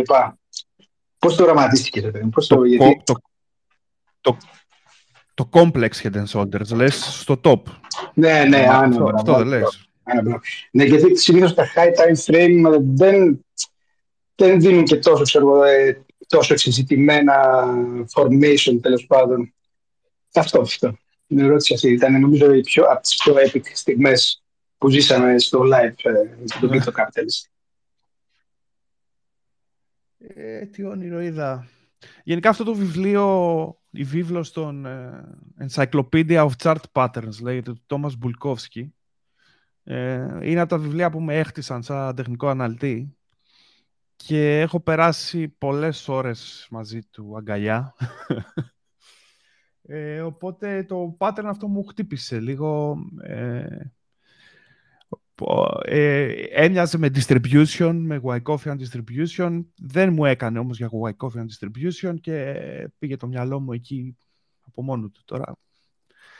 Ε, οπότε ναι, γι' αυτό είπα και στην αρχή, κανείς πρέπει αυτά να τα κάνει κτήμα του. Είτε δηλαδή αν θέλει να δουλέψει patterns, είτε candlestick patterns, είτε ε, τυπικό TA, πρέπει αυτά να είναι απολύτως κτήμα σου, έτσι ώστε να είσαι σε θέση να τα αναγνωρίσεις χωρίς να ψάχνεις βιβλιογραφία. Δεν θα το καταφέρεις πάντα, ε, και εμένα μου έχουν φύγει πολλά patterns, εννοείται, αντίστοιχα. Αλλά ναι, είναι πολύ βασικό κανείς να έχει τη θεωρία μέσα του. Αυτό.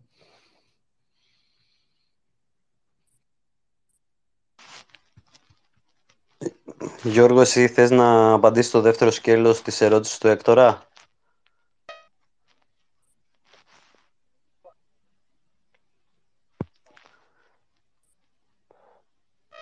Εγώ Γιώργο δεν σε ακούω, δεν ξέρω ο Πέτρος αν σε ακούει, αν είναι δικό μου πρόβλημα ή της... Ε... Όχι, ούτε εγώ ακούω.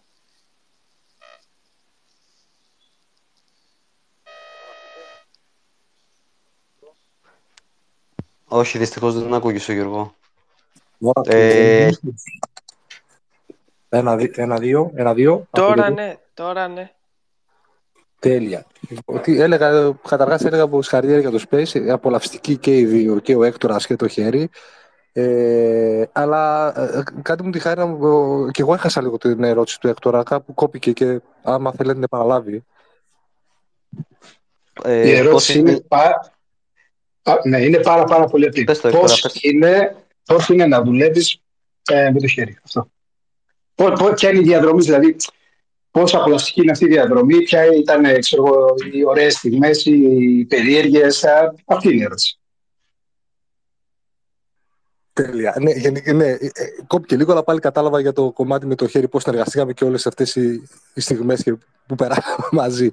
Ναι, με το χέρι γνωριζόμαστε αρκετό καιρό ε, πολύ πριν ξεκινήσουμε το live έτσι, μέσω του GCC και η αλήθεια είναι ότι ε, το μεγαλύτερο κομμάτι που έχω κερδίσει από την ασχόλησή μου στα κρύπτο είναι γνωριμίες με ανθρώπους πολύ ενδιαφέροντες και πολύ αξιόλογους σε διάφορους τομείς, δηλαδή το network που έχω κάνει και τους φίλους που έχω αποκτήσει είναι πραγματικά απίθανοι.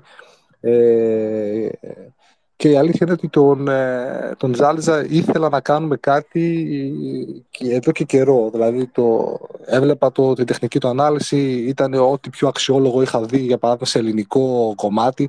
Παρακολουθούσα πάρα πολλούς και ξένους αναλυτές, πάρα πολλές ώρες στο YouTube έχω αφιερώσει εγώ, ε, λόγω του ότι έτσι με αυτό ασχολούμαι και εγώ, οπότε YouTube κατά κύριο λόγο άπειρους και έβλεπα ότι πραγματικά δεν είχε να ζηλέψει τίποτα από αναλυτές top.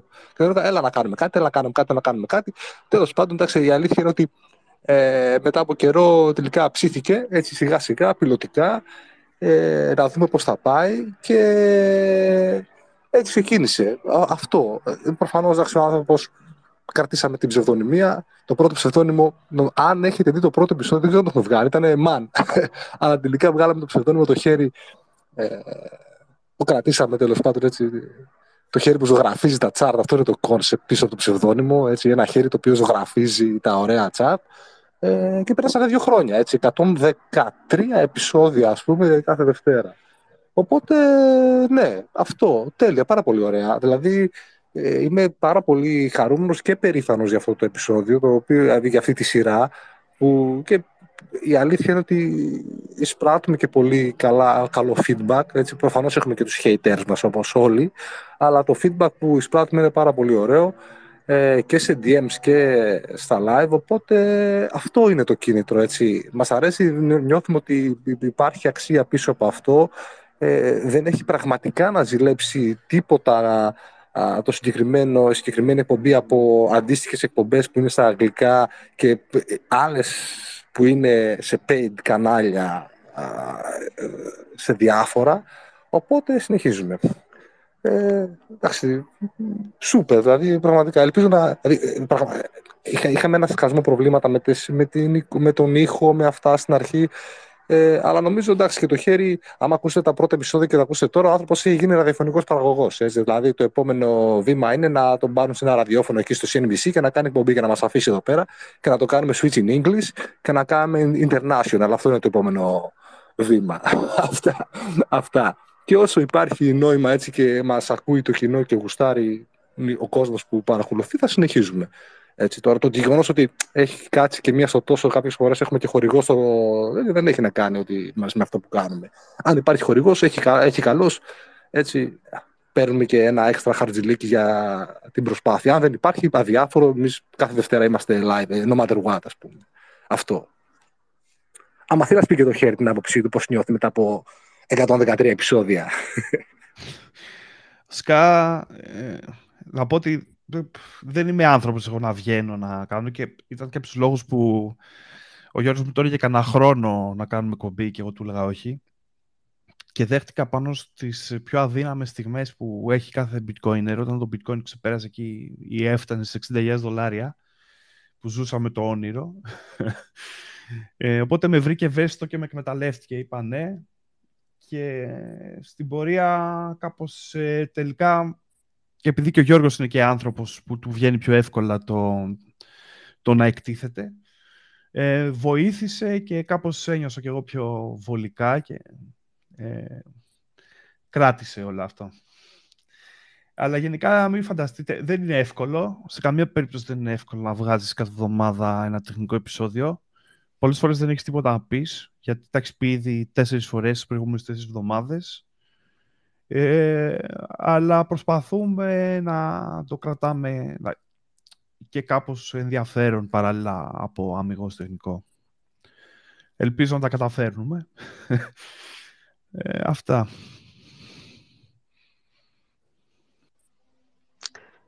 Νομίζω ότι είναι μία από τις πιο επιτυχημένες σειρές στο ελληνικό YouTube. Φαίνεται ότι τα καταφέρνετε. Χέρι, θα ήθελα να σε ρωτήσω μια δύσκολη στιγμή που να είχες σε, αυτό το, σε αυτή τη σειρά μαζί με τον Γιώργο, που να τη θυμάσαι και να σου έχει μείνει. Δύσκολη στιγμή. Δύσκολη στιγμή δεν μπορώ να πω ότι, ε, ότι ήταν μόνο δύσκολη επειδή ήταν στο live. Ε, δύσκολη ήταν όταν διαψευστήκαμε ότι το bitcoin θα ε, θα αντιδράσεις στις 30.000 δολάρια θετικά. Γιατί υπήρχαν διάφορα ε, τεχνικά στοιχεία ότι θα μπορούσε να το κάνει αυτό. Ε, αλλά ναι, δεν έγινε. Τώρα, αυτό δεν είναι δύσκολο με την έννοια έτσι όπως το εννοείς ενδεχομένως, αλλά Ε, εν γέννη δεν, ε, δεν νιώθω ότι έχουμε δυσκολευτεί ιδιαίτερα. Κάπου το πιο δύσκολο είναι αυτό που είπα πριν, κάθε εβδομάδα να έχεις να πεις κάτι πρωτότυπο σε ένα chart που δεν κάνει τίποτα ενδεχομένως. Δυσκολεύομαι κάθε φορά που ανοίγω το FBTC chart και πρέπει να πω το ίδιο πράγμα που λέω από το 2021. Ναι, να π.χ. Ε, Γιώργο, εσύ κάποια στιγμή που να νιώσεις ότι ζω, ε, δυσκολεύεσαι και τα λοιπά. Εντάξει, η δυσκολία με την έννοια που το αναφέρει το χέρι, καμία. Ε, για μένα δυσκολία είναι η συνέπεια, ε, το οποίο σίγουρα θα αρχίσετε και εσείς σιγά σιγά με τον Πέτρο το καταλαβαίνετε ας πούμε, γιατί είπαμε θα βγαίνει ένα επεισόδιο κάθε εβδομάδα, το οποίο δεν είναι ότι το τσάμπ δεν έχει κάτι, μπορεί εσύ να μην είσαι καλά, να είσαι άρρωστος, δηλαδή το χέρι έχει κάνει δύο επεισόδια με COVID, έτσι. Αυτά είναι τα δύσκολα που δεν είναι καλά αυτός ή εγώ μπορεί να έχω το παιδί άρρωστο ας πούμε, στο άλλο το δωμάτιο. Αλλά, OK, okay, το, το, κομμάτι της συνέπειας σε ένα τέτοιο... Ε, είτε είναι live stream σε YouTube, είτε είναι space στο, ε, εδώ, είτε είναι ξέρω εγώ, να γράφεις ένα άρθρο κάθε εβδομάδα, οτιδήποτε. Όταν η συνέπεια η, συνέπεια, η συνέχεια και η τυπικότητα, αυτό είναι το δύσκολο. Το ότι το τσάρ δεν λέει κάτι, και θα μιλήσουμε για on-chain, θα, θα, θα, βρούμε να γεμίσουμε το χρόνο. Αλλά το γεγονός ότι εσύ μπορεί π.χ. Να, είσαι, να μην είσαι καλά εκείνη τη μέρα ή να θες να βγεις με τους φίλους σου ή να έχεις ξενυχτήσει το οτιδήποτε. Αλλά παρόλα αυτά, OK, 11, 10 με 11, 11 και μισή θα πρέπει να βγεις και να είσαι OK. Ε, αυτό για μένα είναι το, το, το, το challenge. Άρα, ε, εγώ θυμάμαι, ε, και επειδή είμαι και εγώ πάρα πολύ τη συνέπεια και τη τυπικότητα, θυμάμαι μία φορά έτσι, χαρακτηριστικά γυρνούσα από το χωριό ένα τρίμερο και την είχαμε φάει στα, στα μάλγαρα. Και λέω: Δεν γίνεται, ρε παιδί μου, πρέπει να βγούμε live. Δεν δεν ξέρω εγώ, θα βγούμε. Και έχω ανοίξει στην κίνηση ε, μποτιλιαρισμένος από, από, στον δρόμο Αθηνών Θεσσαλονίκης, λίγο πιο έξω Θεσσαλονίκη, 11 παρα 5, ε, λάπτοπ, έχω πάρει hotspot από το κινητό και έχω ανοίξει stream και μιλάω από το αυτοκίνητο, στριμάρω από το αυτοκίνητο, ας πούμε live. Δεν χάθηκε το live. Ήταν μια στιγμή, δεν ήταν δύσκολη, δύσκολη η, η, κατάσταση. Αλλά βγήκαμε κανονικά, το πήρε πιο πολύ το χέρι πάνω του, γιατί εγώ ήμουν οδηγούσα ταυτόχρονα και όλα καλά. Δηλαδή, 11 και, δηλαδή μετά από μία ώρα είχα μπει μέσα στο σπίτι και τελείωσε το live από το σπίτι. Αυτό θυμάμαι σαν χαρακτηριστικό και ελπίζω να απάντησα. Το έχω δει το επεισόδιο, το έχω δει το επεισόδιο που ήσουν στον δρόμο, να ξέρεις, να ξέρεις και θυμάμαι που το έκανες. Ε, τα ακούς Πέτρο για τη συνέπεια είπανε, έτσι τυχαίο σχόλιο. Έκτορα θες να ρωτήσεις τίποτα άλλο. Ένα, ένα space έχω χάσει και δεν ήταν στο χέρι μου.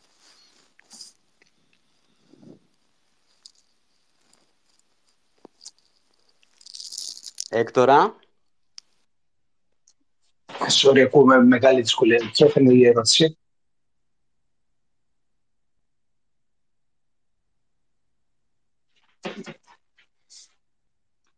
Ωραία. Πέτρο, έχεις κάποια ερώτηση από κάτω από τα παιδιά που δεν έχω δει; Ναι, ναι, υπάρχει μία.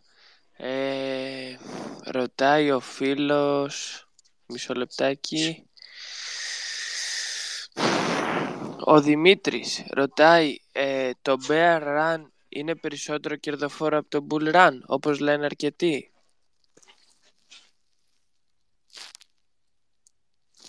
Ε, χέρι. Ε, όχι. Εγώ θα έλεγα όχι. Το bear run είναι πολύ πιο δύσκολο να το ε, επωφεληθείς από το bull run. Το bull run είναι δύσκολο βέβαια να πάρεις κέρδος. Αλλά ε, ιδιαίτερα στο, στα crypto και στο bitcoin σαφώς Δηλαδή, άμα ακόμα και αν δεις το macro chart του bitcoin, σου απαντάει σε αυτό μόνο του το διάγραμμα.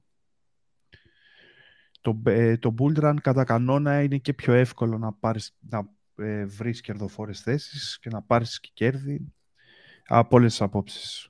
Το short side είναι κάτι που απευθύνεται και μπορούν να το υποφελούνται καλύτερα όσοι ασχολούνται πιο σοβαρά με το trading. Κατά την ε, άποψή μου. Έτσι. Ναι, ναι. Ε, ευχαριστώ. Έκτορα, εσύ ε, συμφωνείς με το χέρι; Ε, Συγκεκριμένα, ναι. Και θα το δούμε πρώτα Θεός άμα έρθει το Bull Run. Ε, ναι. Περισσότερος κόσμος γραφίζει profits. Αυτή είναι η άποψή μου. Ε, γιατί βλέπω και πολλοί κόσμοι να ζορίζεται τώρα με το craft season. Ε, αυτό πιστεύω ότι όταν έρθει η ώρα.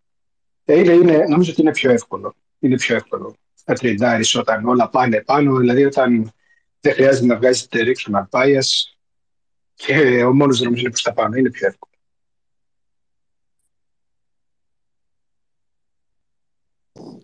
Τέλεια, ευχαριστώ πολύ. Τζίμι; OK, okay, το, το κατανοώ αυτό που, που λέτε. Ε, personal, προσωπική ιστορία. Ε, εγώ είχα ξεκινήσει λίγο από stock, μετά μπήκα στο, στα crypto. Ε, από τα stock στα crypto η μετάβασή μου ήταν ε, ό,τι χειρότερο. Ό,τι χειρότερο, δηλαδή τα πήγαινα απέσια τον πρώτο καιρό.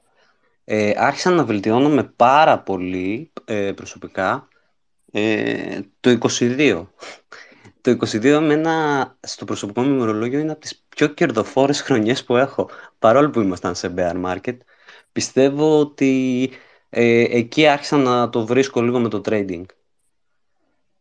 Ε, τώρα δεν ξέρω αν είχατε κάτι αντίστοιχο, κάποια μετάβαση αντίστοιχη εσείς που να σας δυσκόλεψε από άλλο market. Ε, δεν ξέρω, χέρι, άμα ήσουν σε άλλο market πριν μπεις στα κρύπτο. Όχι, όχι. Ε, κρύπτο μόνο, γενικά. Δεν έχω κάνει trading, ποτέ forex ή μετοχές. Με δυσκολία ξέρω και πώς γίνεται, δηλαδή. Ε, ωραία, ευχαριστώ. Έκτορα, εσύ ήσουν σε κάποιο άλλο market πριν; Ε, εγώ προσωπικά όχι, δεν ήμουνα. Ε, δυσκολεύτηκα όμως στη μετάβαση από, ας το πούμε και investor σε trader. Εκεί πέρα ήταν λίγο... Έπρεπε να αφήσω κάποια βαρύδια συναισθηματικά ή οτιδήποτε να φύγουν. Ε, έχω δοκιμάσει με Forex, γιατί είναι... Ναι. Νομίζω ότι με ταιριάζει περισσότερο τα κρύπτο εδώ που είναι. Άμα χρειαστεί και ψηφίσουν όλα, αναγκαστικά θα, θα μεταβώ εκεί, ξέρω, κάπως έτσι το σκέφτομαι. Ε, ωραία. Ε, ερώτηση που θα ήθελα να κάνω. Ε, έχετε ένα χαρτοφυλάκιο για το trading. Ε, συνήθως η τοποθέτηση πόσο της εκατό της θέσης σας είναι σε κάποιο trade που παίρνετε; Ε, πάντα μιλάω για leverage. Χέρι. Εννοείς πόσο της εκατό... Ε, η θέση σου πόσο είναι περίπου 1, 5%, 10%. Ε, πιο κοντά στο 1 παρά στο 5 ιδιαίτερα για leverage. Πολύ μικρά ε, κομμάτια του, του συνολικού πορτφόλιου.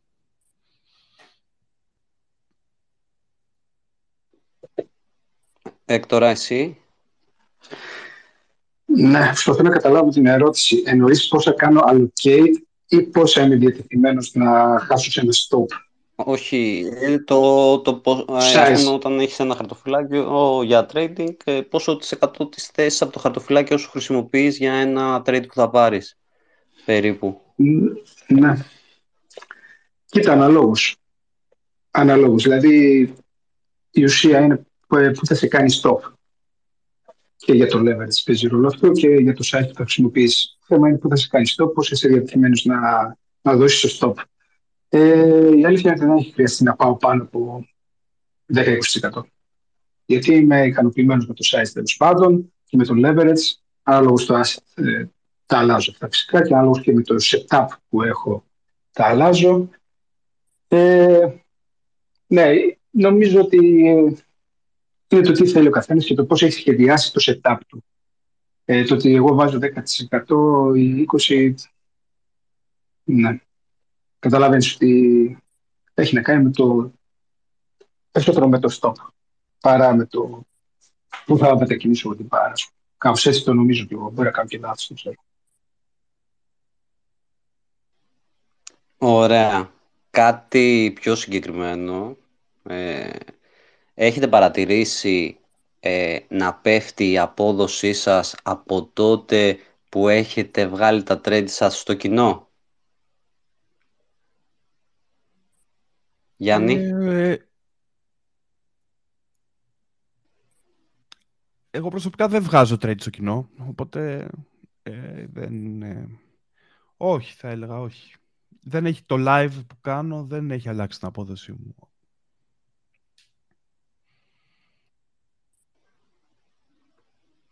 Έκτορα. Ε, Φαντάζομαι ότι πρέπει να απαντήσω εγώ. Ε, η αλήθεια είναι πως δίνω κάποια setup. Ε, προσπαθώ όχι να τα αποφεύγω, να τα κάνω όσο δυνατόν πιο αόριστα, να το πω, γιατί καλώς ή κακώς ε, είναι μια ευθύνη που έχεις πει και εσύ στο παρελθόν. Ε, νομίζω το έχω πει και άλλο αυτό, ότι είναι μια ευθύνη. Ε, με έχει βοηθήσει κατά κάποιον τρόπο το να δίνω ένα έτσι, μια αλληλεπίδραση, το γενικά όταν προσπαθείς να εξηγείς κάτι, ε, το έχω δει αυτό πούμε, και στο ακαδημαϊκό κομμάτι, όταν μαθαίνεις κάτι για να το εξηγήσεις, το μαθαίνεις καλύτερα. Αυτό λέει, ε, αυτό λέει η, η ιστορία. Ε, δεν ξέρω πώς εννοείς και ακριβώς την ερώτηση ότι ας πούμε, θα αισθανθείς σε μεγαλύτερη δέσμευση.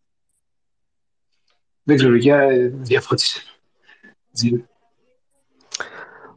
Όχι, ε, μια χαρά ήταν η απάντησή σου. Ε, υπάρχουν έρευνες που λένε ότι traders που ανεβάζουν τα trades τους ε, στατιστικά πέφτουν τα ποσοστά τους για λόγους. Ε, ε, κατάλαβες; Ε, πάνω σε αυτό το κομμάτι, άμα έχεις ε, διαπιστώσει κάτι προσωπικό, γι' αυτό σε ρωτάω, γιατί ξέρω ότι έχεις Εγώ μάλλον έχω παρατηρήσει το αντίστροφο. Δηλαδή από τότε που είμαι πιο ενεργός, ε, νομίζω και ίσως ε, να υπάρχει μια αμυδρή ψυχολογική πίστη ότι στο προφίλ μου ανεβάζω την μηνιαία απόδοσή μου. Ε, ναι. Νομίζω ότι με έχει κάνει καλύτερο trader ε, όλο αυτό το πράγμα. OK. Okay. Ε, το καταλαβαίνω. Πάνω σε αυτό το κομμάτι ήταν ε, η ερώτηση. Ε, πάντως έχεις δίκιο. Όταν και εγώ το έχω παρατηρήσει αυτό, όταν προσπαθώ να εξηγήσω κάτι, ε, το μαθαίνω καλύτερα και γι' αυτό πολλές φορές γράφω ότι ε, η συγγραφή ε, με βοηθάει εμένα προσωπικά. Το, έχω, το γράφω πάνω στο προφίλ μου. Πέτρο, εσύ θες να ρωτήσεις κάτι; Πάνω σε ε, αυτό που λέτε, συγγνώμη, ε, εννοείται συμφωνώ και παυξάνω και ήταν και ένας τρόπος που έχτισα και εγώ την όποια τεχνική ανάλυση ξέρω, ήταν δηλαδή στις αρχές ε, όταν μπήκα στις ε, κοινότητες στο Telegram, ό,τι τεχνική ανάλυση έβλεπα, την πόσταρα, πολλές φορές μου λέγανε, μου απαντάγανε λες βλακίες, δεν λες, ε, ήταν έναυσμα για να ψάξω περισσότερο, να το εξηγήσω καλύτερα, ε, να απλοποιήσω τα chart μου, να καταλάβω ε, και τον τρόπο σκέψης μου, φυσικά. Ναι. Απλά ως προς τα trade και τις τοποθετήσεις, ε, λίγο εγώ, εγώ προσωπικά κολλείω στο να τα μοιράζομαι, γιατί ε, όπως είπαμε και πιο πριν και είπε και ο Έκτορας, αμέσως ε, είναι λίγο πιο προσωπικό το πώς θα διαχειριστείς ένα trade, πώς θα το στήσεις ακριβώς. Ε, αλλά παρόλα αυτά με την τεχνική ανάλυση μπορείς να φτάσεις σε ένα σημείο που θα τον κάνεις τον άλλον που αυτός που πρέπει να ανοίξει τη θέση, πρέπει να καταλάβει και την ανάλυση. Οπότε αν κάνεις μια επαρκή ανάλυση θα είναι αμέσως επόμενο κάποιοι από αυτή την ανάλυση να ανοίξουν και θέσεις. Οπότε θέλω να πω το ότι δεν μοιράζεται κάποιες θέσεις δεν σημαίνει ότι δεν ε, οριοθετεί και ευκαιρίες εντός εισαγωγικών απαραίτητα. Το οποίο βέβαια θέλει πάρα πολύ προσοχή και αυτό από όλους. Και αυτός που μοιράζεται και αυτός που κάνει τη θέση. Ε, αυτά. Ωραία. Ε, άλλη μια ερώτηση από το κοινό. Ρωτάει ο Θέμης, ε, μισό λεπτό, ε, λέει καλησπέρα winners, ποιοι έχουν ήδη έτοιμη στρατηγική για το επόμενο bull run, ε, αν θέλουν να πούν οι ομιλητές πώς θα κινηθούν και σε ποιους τομείς πέρα από το trading. Ε, Χέρι, θες να ξεκινήσεις εσύ; Ε, πέρα από το trading, ε, δεν, εγώ προσωπικά δεν θα κινηθώ πέρα από το trading. Η δικιά μου στρατηγική είναι σταθερή. Αυτό που με έχει ωφελήσει και στους προηγούμενους κύκλους ε, ευελπιστώ να κάνω allocation το, το portfolio μου τη σωστή στιγμή στα altcoins ε, και να επωφεληθώ από την κίνηση των altcoins ε, ως προς το bitcoin που κρατάω και παράλληλα ε, θεωρώ ότι το bitcoin όπως κάνει συστηματικά μέχρι σήμερα το, το thesis μου αν θέλετε είναι ότι το bitcoin θα κάνει άλλο ένα higher low ε, οπότε η, η πρόθεσή μου εφόσον υλοποιηθεί είναι να ακολουθήσω αυτό το μοτίβο ε, και αν δεν υλοποιηθεί αυτό το μοτίβο να καταφέρω να προστατέψω όσο περισσότερη αξία μπορώ. Αυτά. Εντάχει. Ευχαριστώ πολύ. Έκτορα, εσύ; Ε, αν έχω καταλάβει σωστά την ερώτηση, και εγώ αυτό που θα προσπαθήσω να κάνω είναι να μην επαναλάβω τα λάθη του παρελθόντος ε, και να υλοποιήσω όσο μπορώ ε, αυτό που λένε οι, οι every traders, ότι ε, I'm okay άμα φύγει προς τα πάνω η τιμή, δηλαδή να παίρνω profits ε, σταδιακά και να είμαι εντάξει και ψυχολογικά και από κάθε άλλη άποψη εάν φύγει παραπέρα. Άλλωστε τα λέμε τώρα πάλι αρχίσουν τα κλεισέ ότι οι αγορές εδώ θα είναι και ε, πάντα θα υπάρχουν ευκαιρίες. Κάπως έτσι το σκέφτομαι.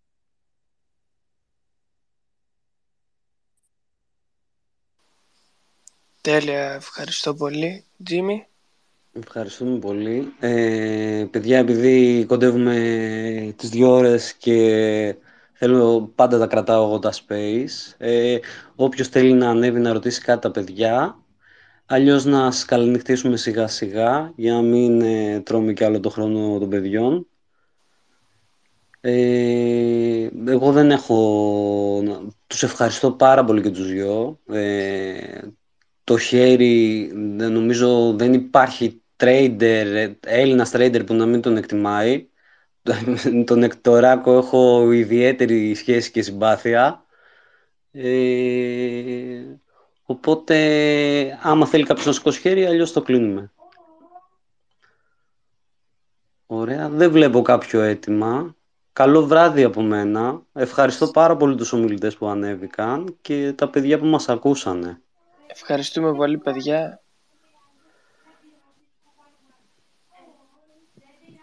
Ευχαριστούμε και εμείς πάρα πολύ για την πρόσκληση και προσωπικά ζητώ συγγνώμη γιατί είχα πολύ μεγάλη δυσκολία με τη άμα κάτι δεν κατάλαβα σωστά ή απάντησε σε άλλη ερώτηση από ό,τι έπρεπε.